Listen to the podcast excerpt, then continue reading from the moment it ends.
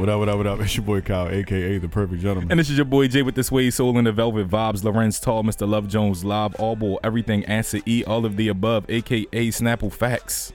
And we're back oh yeah. with another episode of Bourbon and Boy Shorts. Two single fathers, two single guys talking about love, life, and drinking libations. And uh who are we inspired by tonight? Tonight, tonight, tonight, we are inspired by the one and the only Elijah Craig, arguably the first people to char barrels to make whiskey. That's their claim to fame.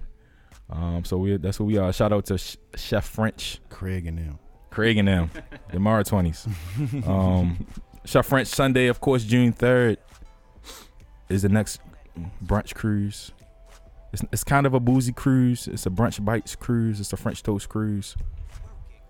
But check it out. Get your tickets. Code Lord Day. L O R D A E. Yeah, put that code in. Y'all. Put that code in. You hear you hear his voice. I can't wait to see y'all Sunday, man. Absolutely. Shout out to Chef French who gave us this this particular bottle for Father's Day.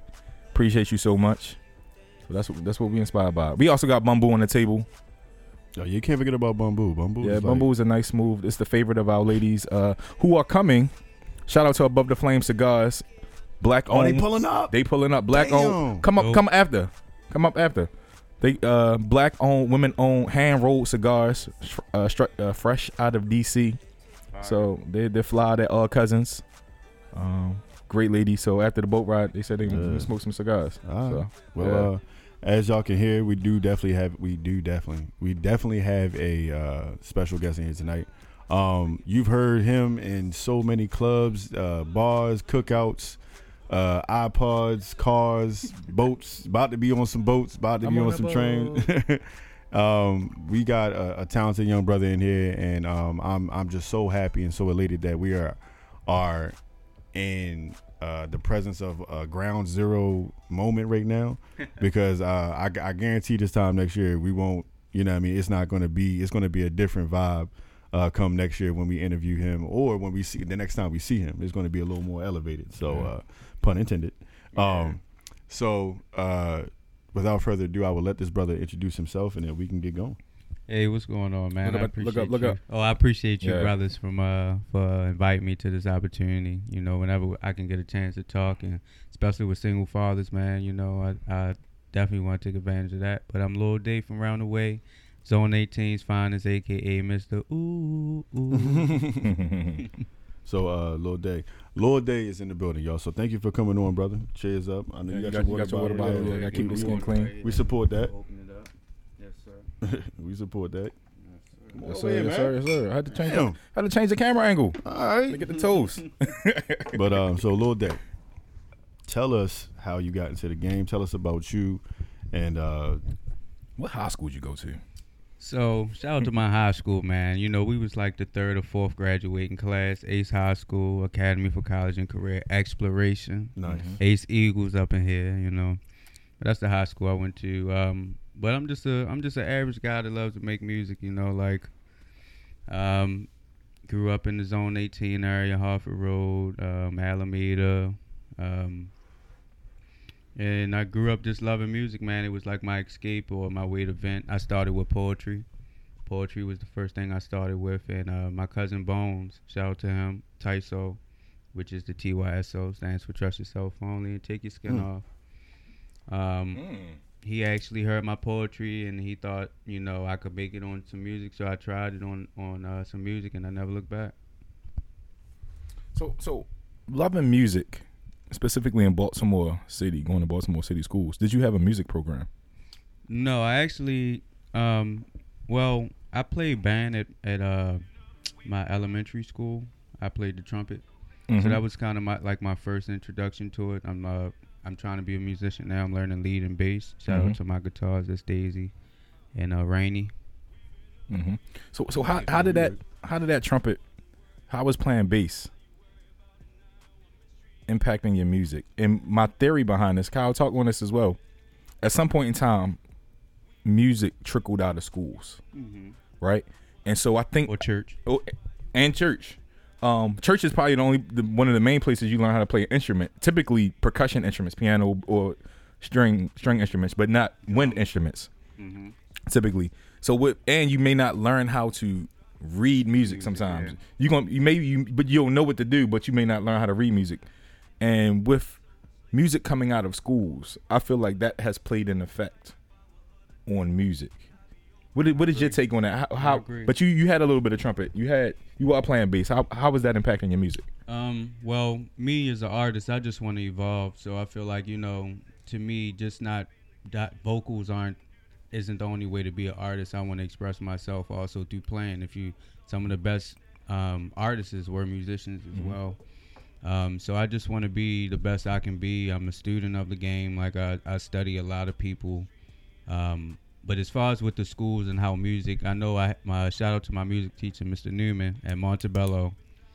Um, he just threw me on trumpet. I didn't even want to be on trumpet, but I learned, like you say, I learned how to read music. I learned a different love for music as far as, like I say, understanding how to work together because I was working with other instruments. You know, I may be the trumpets, but you have the trombones, you have the clarinets, you have Mhm. the flute. So it's like you have to learn how to work in sync to make something like sound really good. So, I think more more lines. Um, number one, that's dope. I'm glad that you were able to. Which learning those instruments early in the game helps you be more of a complete artist. You know what I mean? Especially especially in this day and age because it's more just machines and go in there and listen to the beat and then come out write something, go back in and you know what I mean. But I think more so you being the cr- the creative side to that is adding the elements in the background.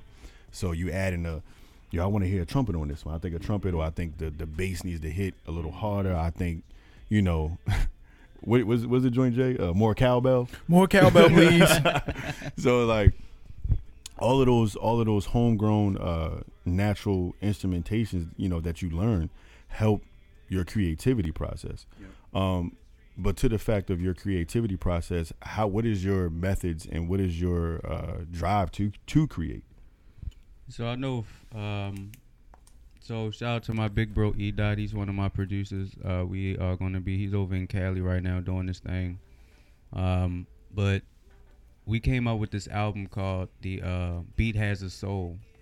So like with me, I feel like music should talk to you. So like when I hear a beat, I listen to how the beat makes me feel because the beat talks to you because that's how people are going to receive Yeah, what um what it's saying and a lot of times you know that's why it's a difference between beat makers and producers and Yeah. you know like when you have that instrumentation shout out to justice league and you know rick ross uses a lot of it it gives it gives the beat a different feel because like i say like uh learning how to play and when you play with that emotion it plays through you and it, it's just a different feel so Mhm.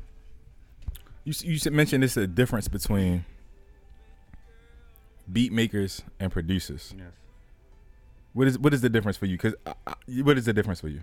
So a beat maker to me um, would be someone that probably doesn't really use in- instrumentation too much, but they may have a certain type of ear compared to a producer where um, they know sounds, they know keys, they know like they know tones, they know.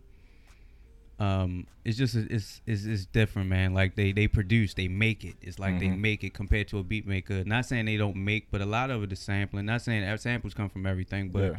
it's a little bit more heavy. I feel like on the samples, um, they kind of rely more on a. They're looking for a sound compared to a producer who actually makes a sound. yeah. Can create the sound. That that's what I was saying. So it's like it's different. Like when you create your music, like you can get a sample, but then you still want to enhance Mhm. what maybe the sample left out. Yes. You know what I'm saying? You that's know what a I good mean? Point. That's a good point. So like um just a, just an example real quick, not to go off on a tangent, you but do like, um Just Blaze, right? I watched this little documentary on Just Blaze, and um there's a song.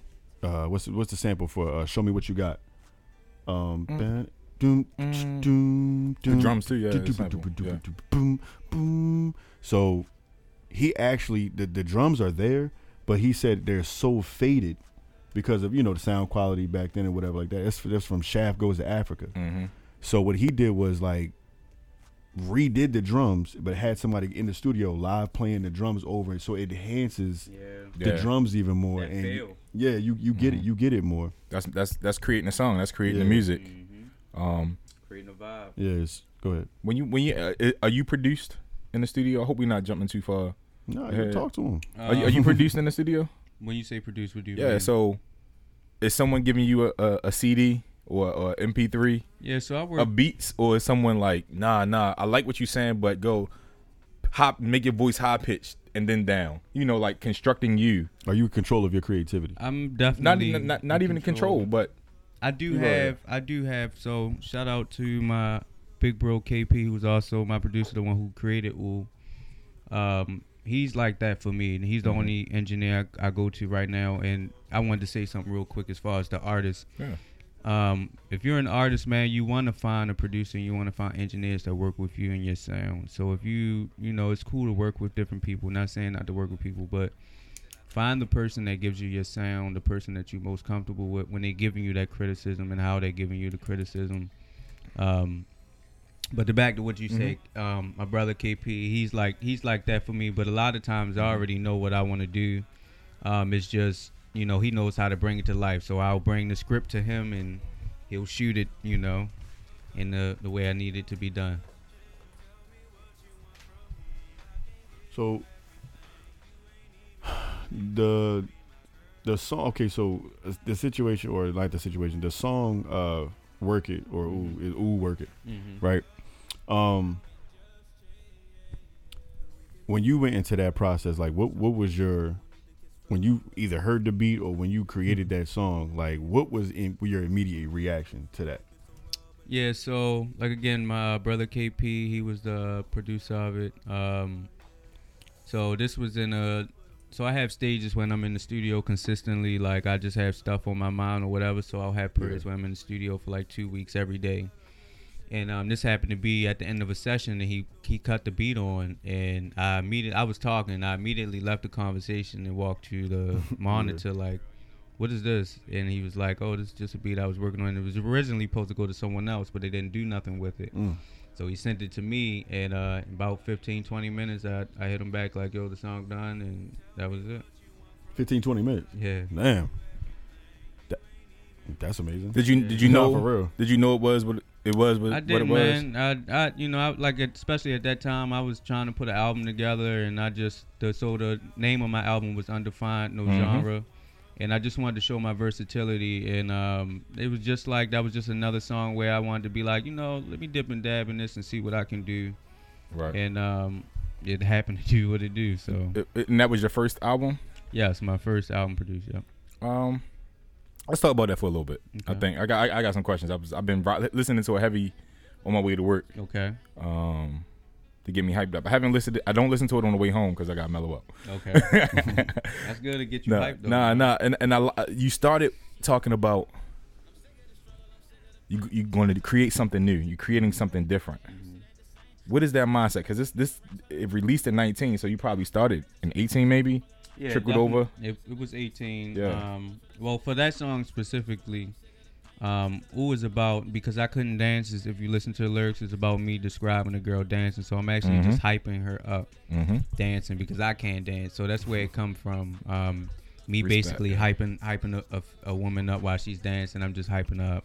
So the ooh is like the you know to get a hype like girl you doing it you know. So Mhm. that's kind of where it came from um, when I heard it. That's basically where. So like it, it all depends you know on the song and like I said goes back to how the beat makes me feel. So Mhm. and that beat just made me you know kind of feel like that. And I don't dance, so whenever a Right. beat can make me want to move, you know I feel like Yeah. damn this is something special. So. I just find I, that is hilarious because it's like you put on like one of the most Baltimore esque Two step song. Like two step cookout like, like song. you got- you don't dance. You know what I mean? Like that's crazy. Yeah. Um, but it's it's such a like we we had a conversation early earlier before we got on air, Mm-hmm. and we were talking about the music scene here in Baltimore, and I just you know just seeing how people react to certain music and, and what our ears are tuned into and our frequencies are tu- tuned Mhm. into Mm-hmm. you know like it's really hard to be versatile in in a city like this right, Right. In, in baltimore period because you know it's almost like the apollo here like if you if you some shit you some shit and they, we're, we're gonna let you know Mhm. um it does make you work harder Mhm. but it also can deter you from ever wanting to make music again Right. um, and I think I, I use the analogy of like Baltimore is like, yo, you could have a Henny night or you could have a Casamigo night. Mhm. But then it's like for the people who drink wine, like where do we fit in a party of Henny and Casamigo drinkers? Mhm. And I think that you are like the wine guy who is able to maneuver through the crowd Mm-hmm. to be seen. Cause like, yo, why you drinking wine? Like, oh, this is why. Like, oh, okay, I see why you drinking wine. Right. But then it's like, yeah, that's all you drinking. Like, yeah, like, all right, well, we know not to. We either know not to invite him no more, or Mhm. we just got to make sure we got wine when when Lord Day pull up. Right. You know what I mean? Well, you know, I want to be able to have the wine. Like Yeah. I say, my biggest thing is this versatility. I Yeah. want to be, you know, I look up to Drake. Drake is like the my artist that I kind of study as far as not e- not even just the music, but as far as how he moves, his his uh his business, why like just some of the things that he's done. And I feel like he was one of those people that kind of started making music, not really worried about what people were saying as far as um like emo rap and actually trying to sing and speak on his emotions and how he felt. And I feel like he was one of the first people to kind of make it cool to say, you know what, girl, you hurt me, and I'm going to come back. Yes, you messed me up. I'm going to come back even greater, and you're going to miss me even more. So so is that vibe? What was this? You, you, it's a song you sample music. Mm-hmm. Uh uh uh. Is- Right. And you kind of talking on that on that on that love tip. Is, Mhm. is is are you pulling from? I know you pulling from music, but are you pulling from Drake somewhere in there as well? uh, not Tell really. us about the, the creation of the, I forget the name of the song. I, I, Um, you know, you let, let the album about, ride um, and you just listen to the song. Yeah. Um, with that, I was, uh, I, and that came from someone that What's the name me, of the song? You remember? Um, I don't remember All the right. song. Be Friends? It's, uh, be friends. Be friends, yes. duh. Yeah. Yes, be friends. no, y'all got y'all got to check out Be Friends. That's that's one of the good. yeah, joints be friends. It came because uh, when I was in high school, I used to sing up and down the hallways. Uh, just used to sing. That's just what I used to do. And um, this girl one day just told me like she, I reminded her of Musiq Soulchild. Excuse me. Mm. I reminded her of Musiq Soulchild. So um, I don't know for some reason I, I just went there with the with the beat. Um, but as far as with the Drake question, no, I never I never really compare myself to people as far as like with the style, but um, I compare myself as if I was going to be on the song with someone in the industry. Like Mhm. that's how I would come on the song. Um, so I always have that mind that um, I'm not going to take it easy on the song. I'm gonna give it give it my all because you know if I was in the on the song with Drake or anybody else that was signed, I would give it my all. That's what I come from as far as when you get on features or anything like that. Yeah. Your job is to come on here and make your stamp. So Yeah. So it's like guys like um guys like you, uh Ernest Third, shout out to Ernest Third, um Tate Kobang, Mhm. um, guys that have like you you all have are are a unique class of artists here in Baltimore, right? Mhm. I feel like each and every one of you has that standout Baltimore two step stroll song Yeah. and the the, the gift the Mhm. gift is there the curse is sometimes it's all you're known for Mhm. you know what i mean Mhm. and i think that we cling so much to one hit that it's hard for you to it's hard for you to put anything else out Mhm. without it being Baltimore two step ish or like this is you need to be you need to be in this pocket every time I see Right. you or every time I Mhm. hear Lil Day it needs to be surrounded by the sound of your main your Up- main up hit tempo. yeah it needs to be that and it's like it's hard for you to be versatile It is. as an artist because your claim to fame claim to fame is ooh work it and Mhm. it's like yeah well that, that was it from him it's like no it's not the Right. dude Davon when he came up with be a was be, a friend yo Oh, Davo, President Davo. no Dave no this is Oh, oh, back in the day oh, oh, I'm sorry. Yeah, My bad. my bad yeah so when he came out with that it was like Paula Campbell's another one like okay, yeah, sure. their their Ten al- trees. Yeah. yeah Tim Trees but their albums back then when you really like kind of listen to them Mm-hmm. they were decent Mm-hmm. for for the time frame, of course, but like they all had good music, but they claimed every Ba- Baltimore left them at these two hits for the Mhm. for the club, and like that was it. So and then you know they went off and did you know whatever producing the music that they did, and it's like yo give give them a fair chance to give us give the artists a fair chance to like get their full body of work out and and share and let it go viral and and you know express that we want to hear more from you as an artist, not just more from you to get the party going. Right. You know what I mean? And just to uh, speak more on that, um, you guys have spoke earlier that you know sometimes when you don't get the recognition, it discourages you from doing music. But with me, it was actually the opposite. It was like the more success I was getting, the more it discouraged me from making music because it took the love. It became from love to business, Mm. like that, and it it made me want to just back away. Like, yo, I didn't, you know, honestly, I didn't start off. I didn't make music to want to be famous. I didn't make music, you know, to be the known, most known person. I made it just for your homies. I just made it for yeah, or me. Like, you know, just Yeah.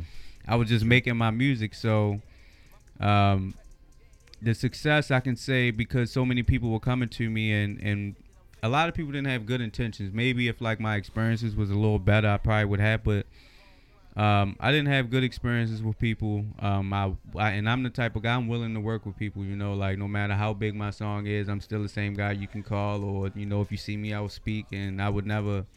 You know, uh, disregard a fan, or you know, I love love. I want to spread love. That's Mm. my message for real. So, um, but it, it really discouraged me and it because so many people was telling me, yo, you need to make another hit like ooh, you need to make another hit like ooh, and it was like too. A lot of times I feel like nobody was there when I was making the music in the beginning for people to come and just try to now dictate how I make my music. I made a song based off with my older, you know, my big bro.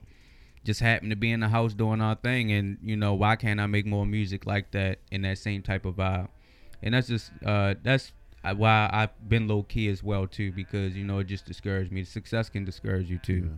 and and and if you guys um for the people listening right now tuning in live if you haven't like really been listening or Mhm. or can hear Catch him up. uh i am playing the Lil Day album undefined album in the background so just letting y'all know that i've been listening when y'all get when y'all talk i'm like tuning in i try to put the music up not too loud but it's it's very it's very eclectic because it's like you could you could if whatever mode you in this album has every mode you need to be in like Mhm. like you said you try and go to work and get hype Mhm. there's some hype shit on here. Mhm. Um, if you trying to like mellow out and be on some uh, introspective stuff, there's some introspective stuff on here. If you trying to party, clearly ooh is the It's a Yeah, party right. record. yeah. You ready? You ready to go on your way to the party? Like put that joint on before you get into the club, and then like yo, once you get into the club, your Mhm. vibe. I feel like that's a happy song to like Yeah.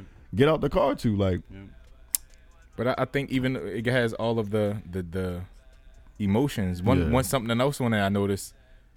Mind you, how old were you in two, 2018? Um, well, I'm 30 now, so I probably was. Uh, Black don't crack, yo. I'm like 20, probably like 27, All right, so, uh, 26, Yeah. something like that. Who were your haters? Because you got a song on there about haters. Mm-hmm. Who were the haters that you that you writing about in the Um, song? And you have a skit. He has skits on his I albums. do. Bring back skits Yes, on albums because it gives you great context yeah, Yeah. shout out of to what the song should be. The following song or the previous Shout song out was. to uh, Ludacris with the skits. Yo, Yeah. had a skit. Hey, yo, them, them Ludacris skits on them first like three or four Yeah. hours is crazy. But go Mhm. ahead, my keep fault, you, bro. It keep nah, no, nah. I'm glad y'all brought that up because I feel like you know that needs to be brought back. That's hip hop. That's music. You know, even from movies. You know, you notice a lot of in some music. You notice skits from iconic movies or. You know, they bring you certain memories, which the music should do anyway. So it's like, you know, that skit may just warm you up to what's going on or Absolutely. whatever. So, yeah, but the skit, man, shout out to my cousin Bones again. That was him on the Yeah, skit. Uh, it bones and it leads into the, the song about haters. Yeah, Right. talk, talk, talk, yeah. just uh one thing in our city is uh so in the in the hook of what I say, how can you hate on somebody with nothing? Niggas be lies, you know, to be stunting. So it's like one thing I never understood from our people was like, how can you hate on me when we come from the same place? Mm-hmm. You know my struggle, you know how it is, and you go and turn around and still do messed up stuff. It's like it only creates more messed up stuff. So you know that song was basically you know talking about that. Like how could you hate on somebody with nothing? Like we both come from from the Where same come type of struggle. So What it I, just didn't make sense to me. what I liked about the skit as well, it has the things that people say, like who he think he is. He's got a song. He he he uh he, he ain't you know he he came from where I came from. Who he you know he out here. He think he he nice. He think he good. He think he better than me. Right. And the person who he's saying it to asked asked the uh, the gentleman, well, why you in line buying a ticket to his concert? So the premise of the skit is this dude hating on on Day, And he's still coming. and he he buying the ticket to the He's concert. coming He to the coming to the concert. concert. Because that's that's what It's it is, wild. and, and it's crazy. It's like And I, you'll, I loved it for that. you'll blow. I mean, I'm playing it right now. and sit here and hate on a nigga that come from nothing, dog. Yeah. You know his story? So it's like The fuck he done been through? Mhm. I feel like I honestly feel like people go more viral for being hated on. You know what I'm saying? So like if somebody really didn't like Lil Day's music or really didn't think it was like all that, Mhm. like the amount of hate that he that the amount of success that he would get off of his hate, we wouldn't even be having this conversation with him. You know what I'm saying? yeah. Like if if Ooh was a was a trash song, Mhm. you know what I'm saying? Right. Or there was there was a mob of people that was like, yo, I really don't rock with Lil Day because I remember back da da da da. and Yo, Mhm. still making this whatever music. Mhm. And but yo, listen to this shit. That's Right. Lil Day. That's a spin. Yeah. Yeah. Hey yo, yo, listen, look, yo, Lil Day making yo. Remember Lil Day from school? Yo, look, listen to a song, They yo. got to keep up with what you're doing. In order to hate, they got to keep They up gotta with what you're yo. doing. So you know, Yo, that's hate- that's how I look at it. Like you know, you hate, you gotta look, you gotta keep up on what I'm doing because I'm going to constantly be doing stuff. So you got more to hate on. Hate is just passionate love, yo. Yeah, Hate is Yeah. just passionate love. it's it's a thin line between love and hate, man. The same It's a emotion. thin line. Hey, sometimes it ain't even a line, yo. it ain't even a line for real, bro. Who's your audience? Who you making music for? I know you said it for yourself sometimes, but who's your audience? Um, Who you try- I who- make my music for the college guys. I feel like Mm. so I was somebody, man. I got to experience a lot in life. Like you know, I was never Talk like about the it. drug dealer kind of guy. Um, I had a family member that did ten and a half years in jail, and you know he was gone for a long time, and that kind of made me like, you know, maybe that's not the route to go. So I just wanted to. I, I like college, or just it was like being smart or being on your stuff. You got looked down upon, or you got made fun of. Um, and I just want to speak for the guys that do that that come from where I come from that was able to get accepted in the colleges, ex- able to experience more like you know i feel like we need a voice we need more people you know i know it's a lot of us in the trenches i know it's a lot of us that come from hardships but it's a lot of us that can get a, a taste of what's outside of where we from and i happen to get a get a chance to taste some of that so i just want to speak for those brothers and and speak also for the sisters that you get what i'm saying like they the guys as far as my love music, you know, it's, guys out here that want to be faithful. It, it is guys out here Mm. that want to do right and and treat you like a queen. You know, not all of us are out here to, to hurt you. You know, we got a plan. One thing I've noticed, like with success, you know, as a guy, I don't want a female I got to worry about because I got to worry about so much other stuff. So you know, like. So I just want you to be focused on, you know, uh, being the best woman you can be, so we can be the best we can be all together. But they don't want that. But But they don't want that. unpack that more. What is that? How does that play itself out in your life? As far as what? The the the idea, the the belief, the the knowledge that yo, not not everybody is trying to play you, men or women. Yeah. Like I'm I'm out here. I'm, I'm trying. I'm looking for my queen. Even to the point that you're saying, hmm I don't want. I don't want to have a a woman I have to worry about. I don't want to have to be out here and worrying about who I who I'm with. I want to be out here to be able to do the things I, I need to do and make make make my songs, make my music. How does that play itself out for you? Like, what do, do you have somebody? Can I ask you that? I, I just Yeah, did. Do you have somebody? I don't have anybody. Um, no, I don't have anybody. Are you Um, looking? Not really looking, man. Mm-hmm. I'm just. I'm. I feel like I'm in a. I'm on a path now where whoever I'm going to probably be with is going to be on my path, and uh, I feel like I've I've sacrificed so many years trying to force something or make something into something that's just not going to be. So you know, I'm kind of in in the in the mind frame now where I'm just focusing on me, and uh, you know, I've met some great people and I still have great friends. So you know, that's that's kind of where I'm at with it. Fly. How did you get to this level of maturity, understanding, this level of growth? Were you always in this mindset? Um, not always like where I'm at now, but I always knew right from wrong. You know, my Respect. mom, you know, God rest her soul, she taught me morals and she taught me even if you were bad, you know, if you were respectful, it still it got you some points. Like I don't know if that makes Mm, sense. It makes Like, perfect sense. But So elaborate those. It might not make sense for someone else listening. Yeah, so you know, one thing um she always told me too, like when you go to court or certain things, it's just like how you represent yourself. If you represent yourself with uh, uh well, I'm sorry, I'm jumping over, but I'm gonna use this for example. Mhm. My neighbors know I smoke marijuana, but they've never seen me smoke. Absolutely. And just because I have the respect of my elders, they may know. And like I say, I've even heard you know people say you know oh we no he smoked weed we, we never see him and I just grew up with that type of moral where or that type of where I would never disrespect to me that was disrespect so Yeah. like I was just raised just raised a different way where it just showed me a different level of respect so I always kind of had that in me and just like my experiences I was shot um shot in the head in 2000 what was that 18 I'm sorry, hit that.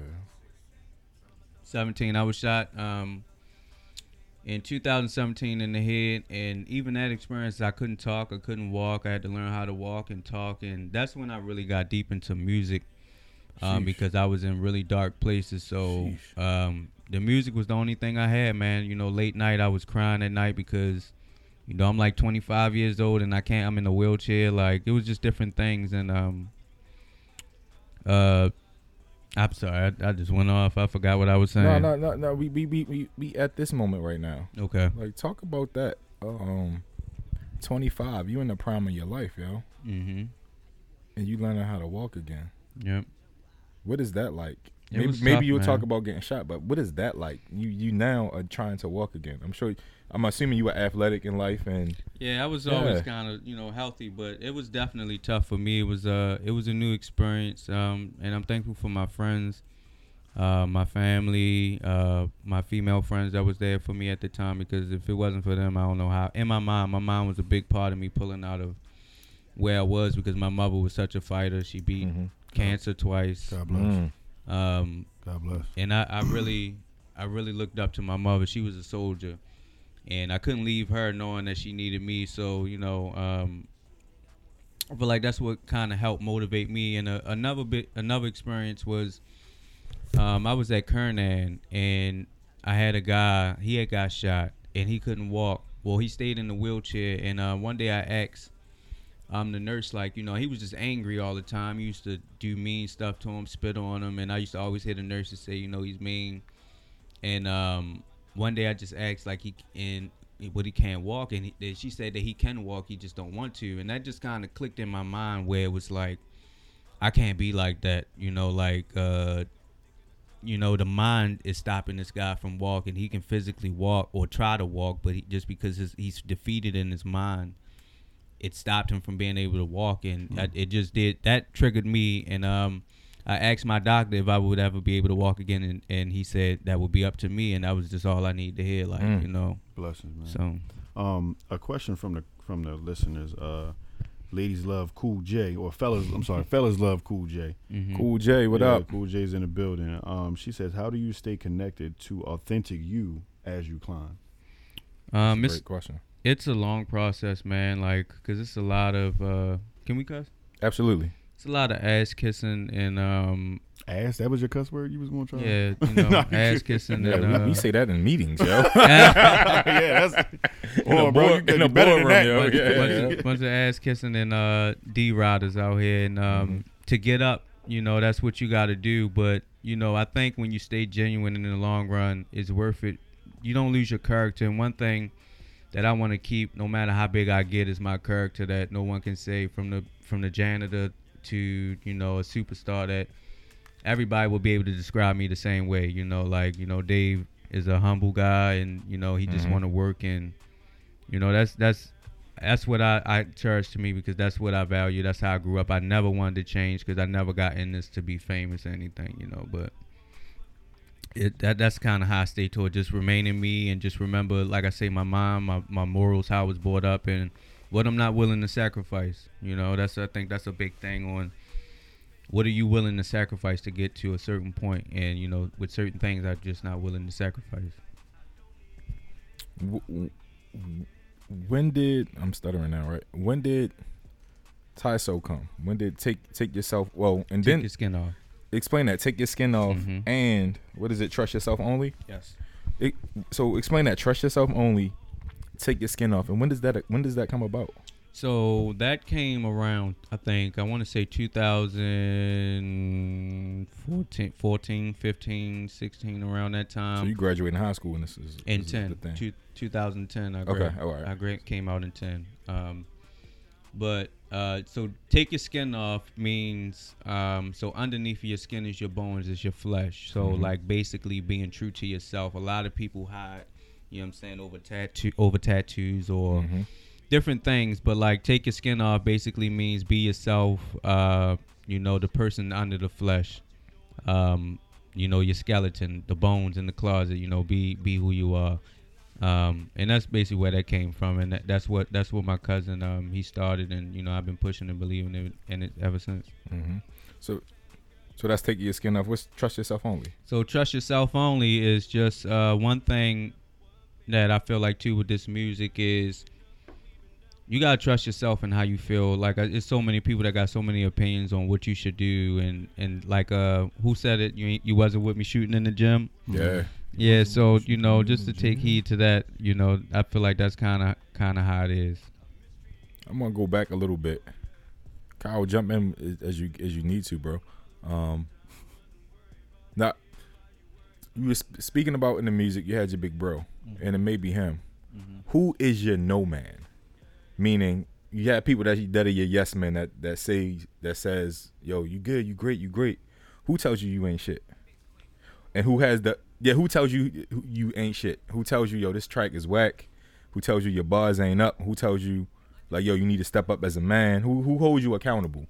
Who's your accountability partner? So my friends are really good at that. Um, I would say my, my inner circle. I got a friend named Jig. Man, he he's one of my biggest critics. Uh, Mhm. My right hand man, KB, the cameraman. He's like a real big hip hop junkie. So like anything lyricist or hip hop, I know I gotta be on my on my stuff. Same with my cousin Bones. They, these guys are lyricists and stuff. Um, but really, honestly, my no man come from people reactions. Um, like the fact that I don't feel like my I to say my friends support me, but it's like I don't know how to explain it. How my no man is how people react to me. So Okay. you know, I love people to listen to my music. So before it comes out, I don't want it. I don't want the song to come out and now you listening to the music. I gotta like it. So um, um, I'm sorry, I lost my train of thought. Yeah, you, I'm talking about like who's your no man. You want people to listen to your music, and I think, I think you were going to the place where people's reaction. people tells you, reactions yeah. is, is my no man as far as uh okay you're not gonna listen to me well i'm gonna make you listen to me like i Mhm. guess i guess if that's that's how i can say it like you know um that's how i can say it if you if if you're not gonna listen to me i'm gonna make you listen to me Mhm. you're gonna like something i don't care what you what i make you're gonna like something so you know that's that's kind of my no man That's that's like you know uh, being a DJ is like that. So you gotta you have to curate. You know the songs that's gonna get people up. You know what I Mhm. mean, or you know the songs are gonna get people moving, or people are just engaged. You know, if a conversation dies down, they have the music to fall back on. right And I know me, like when I DJ, like I'm making sure I'm I'm looking around in the crowd to see like who is who is so stuck in their either phone or their life Mm. that they're not moving in the chair. So what I tend to do is I'm going to play. I'm going to hit every genre that I can think of that is going to touch that person, and it's like okay, so I need to stay here. And I get that part because it's like, all right, well, you ain't fucking with that, but I definitely got this joint. mm-hmm. So listen to this. Mm-hmm. All right, now you you starting to now you're focused, and now you know I'm here. Mm-hmm. So follow me this way. You know what I mean? It's, it's it's a journey with music. Music can take you anywhere, and I'm all about giving people like nostalgic, uh, nostalgic vibes. Yeah. You know, when we heard um, your new joint, which you're gonna play, and you know, a- after we you know Yeah, finish the podcast, Yeah, I want to do another to hear segment for that. Yeah, yeah. No, I want them to like really hear it and not Yeah. you know us over talking it, but mm-hmm. you know immediately when you when you hear certain songs the the the greatest thing about being a human being is, is our imagination so instantly the first you know when i said i heard you know a certain sound i was like yo this sound like i could see us like at a cookout and like the old the og like trying saying to my yeah that was the vision man and it's like yo each song gives me a vision of like the second song i was like yo this is a festival i see you at a festival you know like rocking like a 20 30,000 crowd like in a in like one of those uh what do you call them uh suburban like places. like cho- uh, Coachella Coachella, type of joint. vibes. right yeah No, it's, it's a Coachella type joint, but you're like the opening act, and it's like, yo, Lord Mhm. Day, but everybody's like, Summer Jam. And it's and it's always like a song like that is always it's always those five thousand or even 500 Mm-hmm. that are in the front like yo fuck yes I'm They came there. for this. Mhm. yeah Right, i'm yeah. here early Yeah, i'm no, here for i'm here for he better play my joint or Yeah. like yo like bro who is this why do you know all the words like type Mhm. joint hmm Let me get familiar. um, the last joint is I saw in my mind. I was thinking, you know, it reminds me of like if Eight Mile was shot in Baltimore. Mm-hmm. So like if it was shot in Baltimore, it's like us on the MTA or on the on the what we got Mm. now, the little scooter joints. Yeah. Yeah. The, You know what I mean? uh, It's like it's like the, the kid that's the kid that's rapping his way out of out of Cherry Hill. Poverty. And yeah, he's rapping his way out of out of, out of poverty and yo, he's going he's going he's taking a scooter to the fudgery every you know what I mean? Taking a scooter to the fudgery every day. Time's hard, man. You know what I mean? hard. Taking a scooter No, to the it's fudgery life. every day, and then like you know he's going. He's like the the kid that he's cool with everybody, but it's like if it for me, music is is so precious that if you can allow me to create either a movie or anything, if you can allow me to create a vision in my mind about what you're putting out in this music, I really feel like you're a complete artist. Like regardless of you know content, regardless of like how many cuss words or you know shoot 'em up, bang bang. If it's that, if mm-hmm. it's that. But at the end of the day, like if I can really sit back and listen to your words and create the story Mhm. of what you of of what you put out in that speaker and what you put on paper or you know however you create your lyrics and what you did your concept if what I'm imagining and I tell you like yo this remind me of this and you're like yo that's what I was going for yeah. Mhm.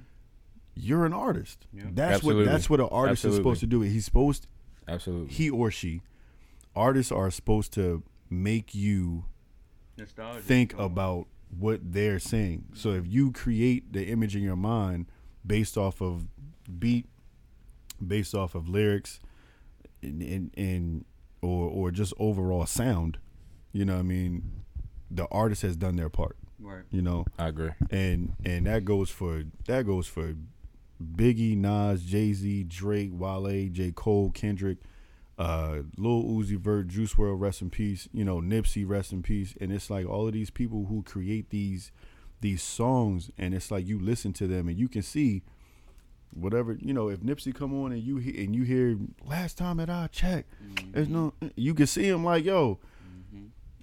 You can see him Dodgers cap on, blue Yeah. Dodgers cap, Mhm. Chucks, blue Chucks. You just see him like rapping on stage. You know what I mean? He's he's full LA. Yep.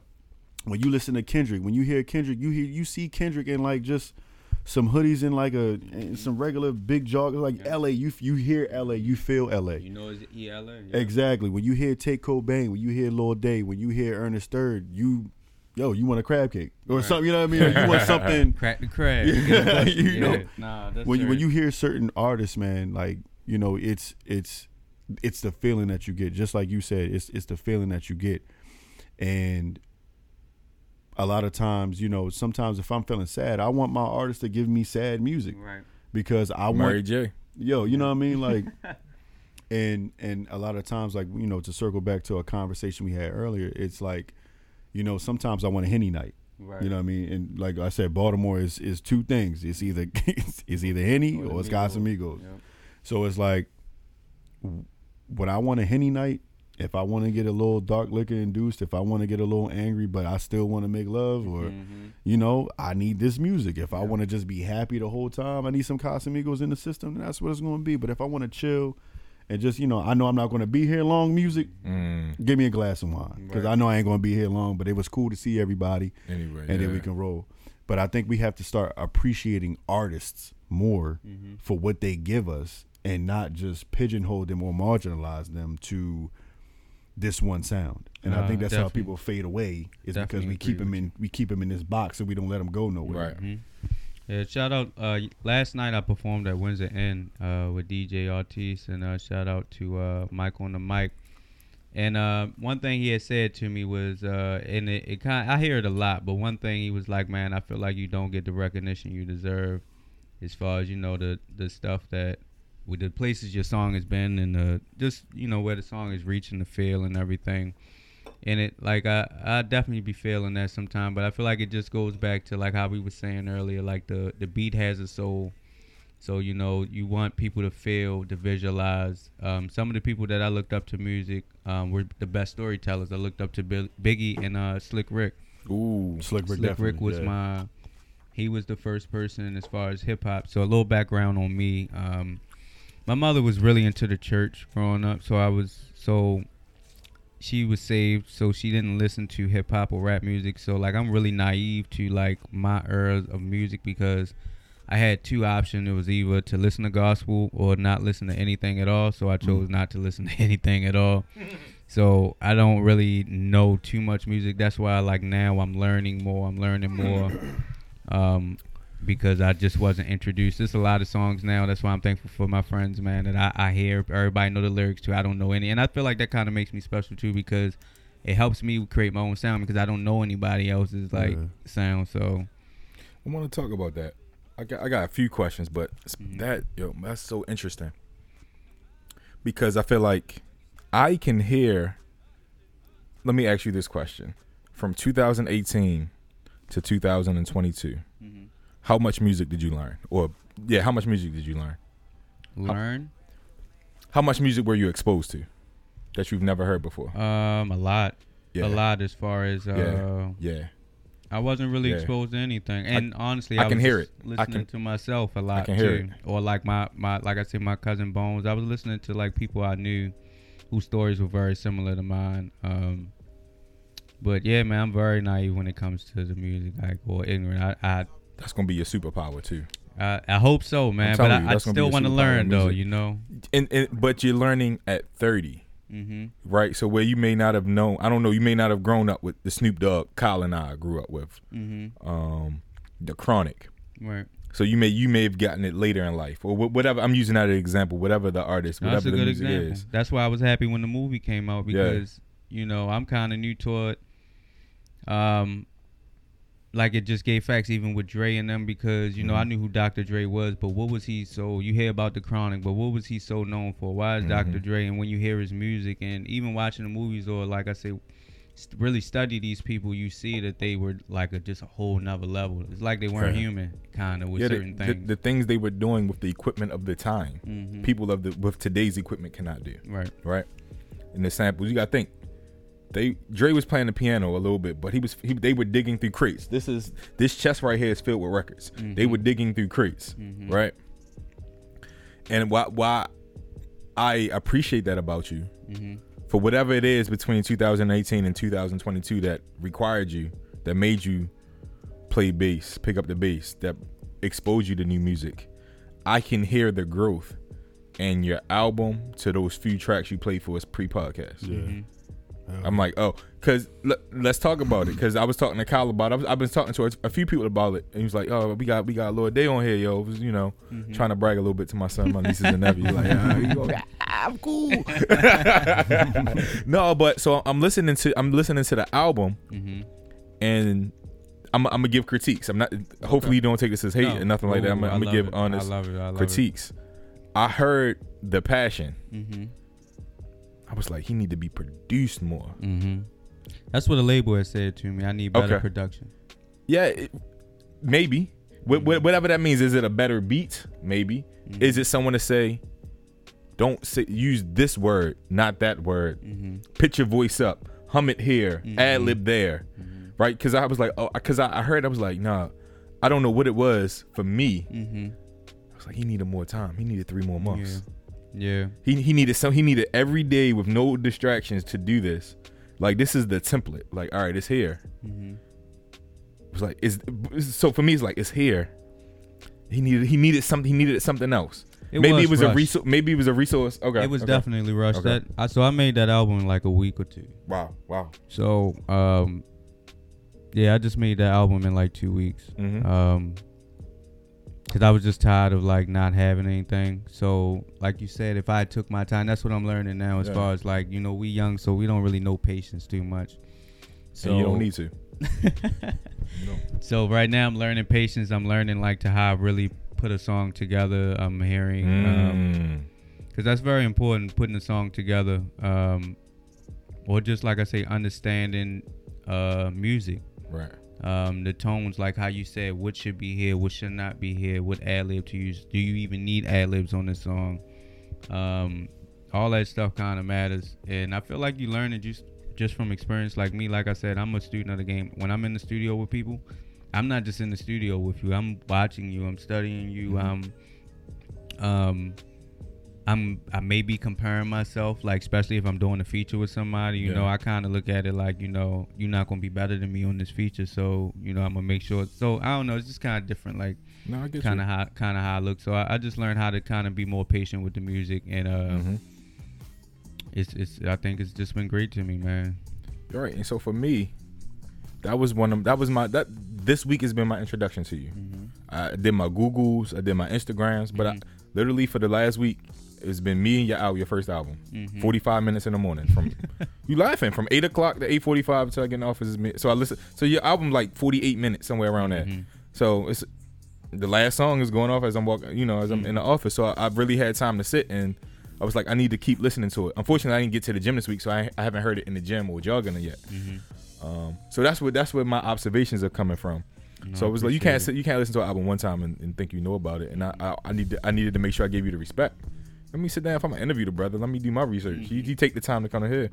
Um, with that, listening to the first album, you played a few songs for us. Mhm. It's it's making so much sense. I'm, I'm hearing your backstory. I'm like, okay, you gotta have an album. I'll just learn how to walk again. I gotta I gotta get these bars out. I gotta get this out of my life. you know, I gotta right. get this out. Now you picking up the bass and I'm hearing what you playing, the stadium music, Kyle calls it. Wow. It's making sense. Mhm. It's making so much sense. You talk about playing trumpet, okay.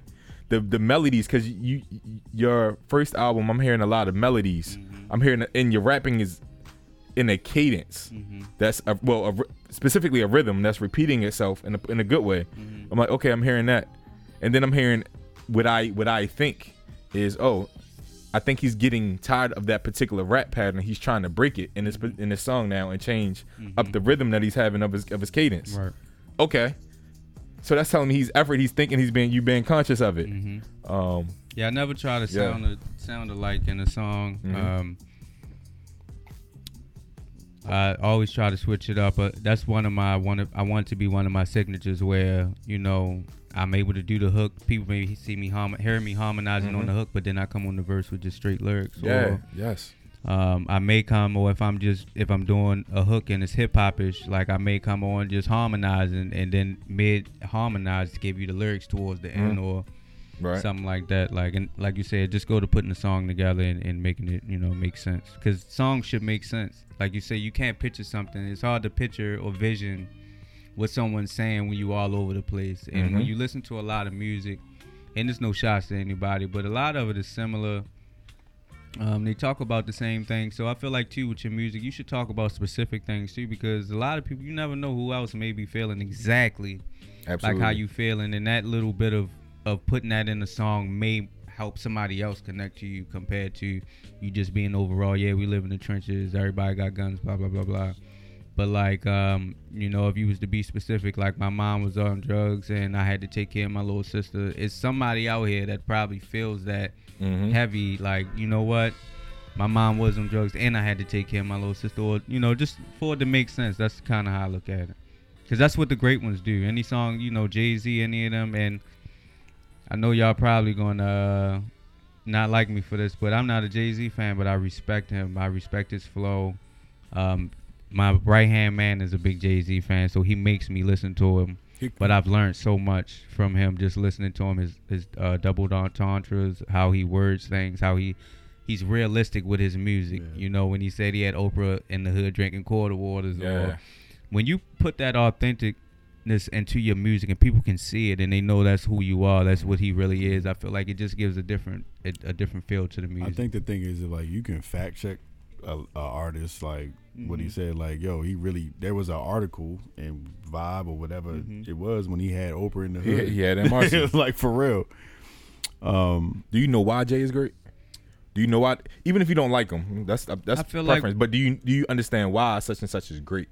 I understand. Well, to me, I would say he's great not only for what he's done outside of music, but um, just how he was able to always be relevant. I, Mhm. I respected how he handled his business. Even you look at his relationship, you really didn't hear too much about him being a certain type. He respected Beyonce or um, just like I say, how he carried his business um, and his music. Like I watched a video where I don't know what documentary it is, but when he was in the studio and he was just even when he was with Timbaland. And him and Timbaland was going through beats and how he just listened to beats and yeah. he just knew how to pick out. He knew what beat to say and what to say. It was like he had a gift for that, and I, that's one of the things I studied from Jay Z. I feel like that makes him great as far as he knows. He knows music, man. He he knows music, so um, I think that's what makes him great, and how his longevity in the game, and how he's always been able to stay relevant. Not to mention what he's done for the game, even on his contract statuses, how he changed the game as far as with that. Um, you know. So I, yeah, I mean that's why I would say he's great. Well, even to your, your unpopular opinion that you're not a fan of Jay, I'm not a fan of Tupac. Uh, I have my own views. I probably shouldn't share them. So I, Mhm. eh, I feel like he was a corporate thug. Okay. I'll, I'll I'll I'll get into that probably another day. But I've heard a lot of people Yeah. say, you know, think- rest in peace, Pac. But th- I've Yeah. heard people say God that they feel soul. like he's he's ru- he ruined hip hop. I'm not I've gonna say that. I've heard someone say I that. won't say that. I can understand probably why they think that. as far as controversy Yes, and yes. well, not the music, not the actual Yeah, music. I, I, feel think like he's a great rapper. I think his music is great. I'm just personally not a fan of him. Like Mhm. I don't listen to. He's not in my playlist. Yeah. But that doesn't mean I don't understand his greatness. I, I love California Love. I love Hey Hey Mama. Mhm. Um, Dear Mama. Like Brenda's got. I, like I know the joints, yo. Machiavelli. I definitely probably had a CD actually, but And I felt like Yeah. that would make Pac special was because he spoke for people that Mhm. didn't have a voice. Even you know in the movie, I don't know how true it is, but um, you know for the label, whoever he was with, they didn't want him to play a specific. I think it was Brenda's Got a Baby Yeah. because of how it was depicted. But he's like, you know, that's what. That's what's going on out here. Like you may not want to play it, but you know what I mean. People out here really going through it, and I kind of respected him for just standing on that and not kind of budging on that. And just like I say, he was versatile too. His music, mhm. I felt like range because he could talk about love in a in a certain type of way. He could call you a B and be Mhm. disrespectful. He could talk Mhm. about the times and what was going on, what was relevant, and he could give you thug life. So you know, and that's a skill. hmm It's a skill to be disrespectful in rap. hmm That's a skill. It's a skill to murder people in rap. It's a skill to be loving in rap. hmm It's a skill and a quality. Um, to that, you, you spoke about Jay in the studio, you know, picking beats. While, while I got, while, while I have an artist here, Why I have my cousin who's a DJ here, also my co-host, hmm Kyle Day, talk about the marriage, the relationship of artist and DJ. Like, you know, Fresh Mhm. Prince and Jazzy Jeff made it cool. Like, you're the artist, I'm the DJ, you're the rapper, I'm the DJ. But I feel like it is a synergy that may or may not exist anymore between artist and DJ. Yeah, that I think is that's that about? very important. Um, I've come across, especially here in Baltimore, a lot of artists do not they don't get along with the DJs. And one thing, even if you do your history, like I said, I'm a student of the game, and most of the most successful groups had a DJ, had had a music guy. Like um, they had that person because I didn't even think Dr. Dre was a DJ before. He was a Mhm. DJ Yeah. too. So Mm-hmm. Um, it's like they go hand in hand. Even as an artist, I feel like you know you should have a group of DJs before you put a song out. That you should be like, hey, what you think about this? That they should have input in what's going on um, because they know the crowd. Like you said, y'all control the crowd. Y'all control the party with the MC. Um, so if you know this, then your expertise is knowing what the people most likely want, what's Yeah. banging. So it's like, why wouldn't you want to include someone like that? And I think the disconnect with the artists uh, and the DJs is mainly here is you know an artist will go up to a DJ they have a paid gig they may have a contract with this establishment and they want you to come play the song not understanding that look this is my job I get paid for this. If I play your song and it messes the mood up for this whole party if people don't like it you put my job at jeopardy. And that's one Your thing I realized yeah right your career at uh, jeopardy and that's one thing I feel like artists don't look at as far as you know and that's to me that's kind of selfish you gotta understand and when you're understanding if I feel like DJs work with because they people too. You get what I'm saying? So it's like you come to people with respect and not pressing down. Because I've seen dudes press down on DJs like play my song, and it's like yo, these guys are men or women. Just like you know, you can't just press down on people or whatever. So as far as my my advice to the artists is work with the DJs. If it's it's okay if you don't like a certain DJ or whatever. It's a thousand DJs out here. Not no disrespect to anybody, but you can find a, a different D- DJ and don't take your depiction on one DJ on all DJs because they're they're not all the same. They're they're people just like us. And just keep mindful that when you do want a DJ to play, um, you know, these are guys. There's certain ways you have to do certain things. Um, and on the other side, I wanted to speak on that. A lot of DJs, I feel like, have created a certain thing because it became a payola, where Mm. it wasn't. You know, to me, I grew up with DJs were the ones that broke a record. It didn't matter about the money. If the song was good, it was good. They broke the record. Mhm. And now I feel like uh, it's payola. It's all about money. Even if the record is good, look, I'm not going to break this record for you because it's like, what do I get out of it? But instead of you and What you do I get out of it? Right. And what do some D- and I feel like a DJ job is to break records, you know, is to keep the keep the party alive and it's like I feel like y'all not really doing it goes hand in hand. I feel like, you know, a lot of DJs is all about the money instead of the love and the art because y'all artists too. So, um I think I think that's just where the disconnect is when I when I'm around people, my artists around me, and that's why I try to at least give some awareness to um, artists about DJs. You know, not all DJs. We need the DJs. Don't discourage. You need these groups. You need because that's how your music flows. That's how your music spreads, and uh, we got to work with them. We got to go hand in hand.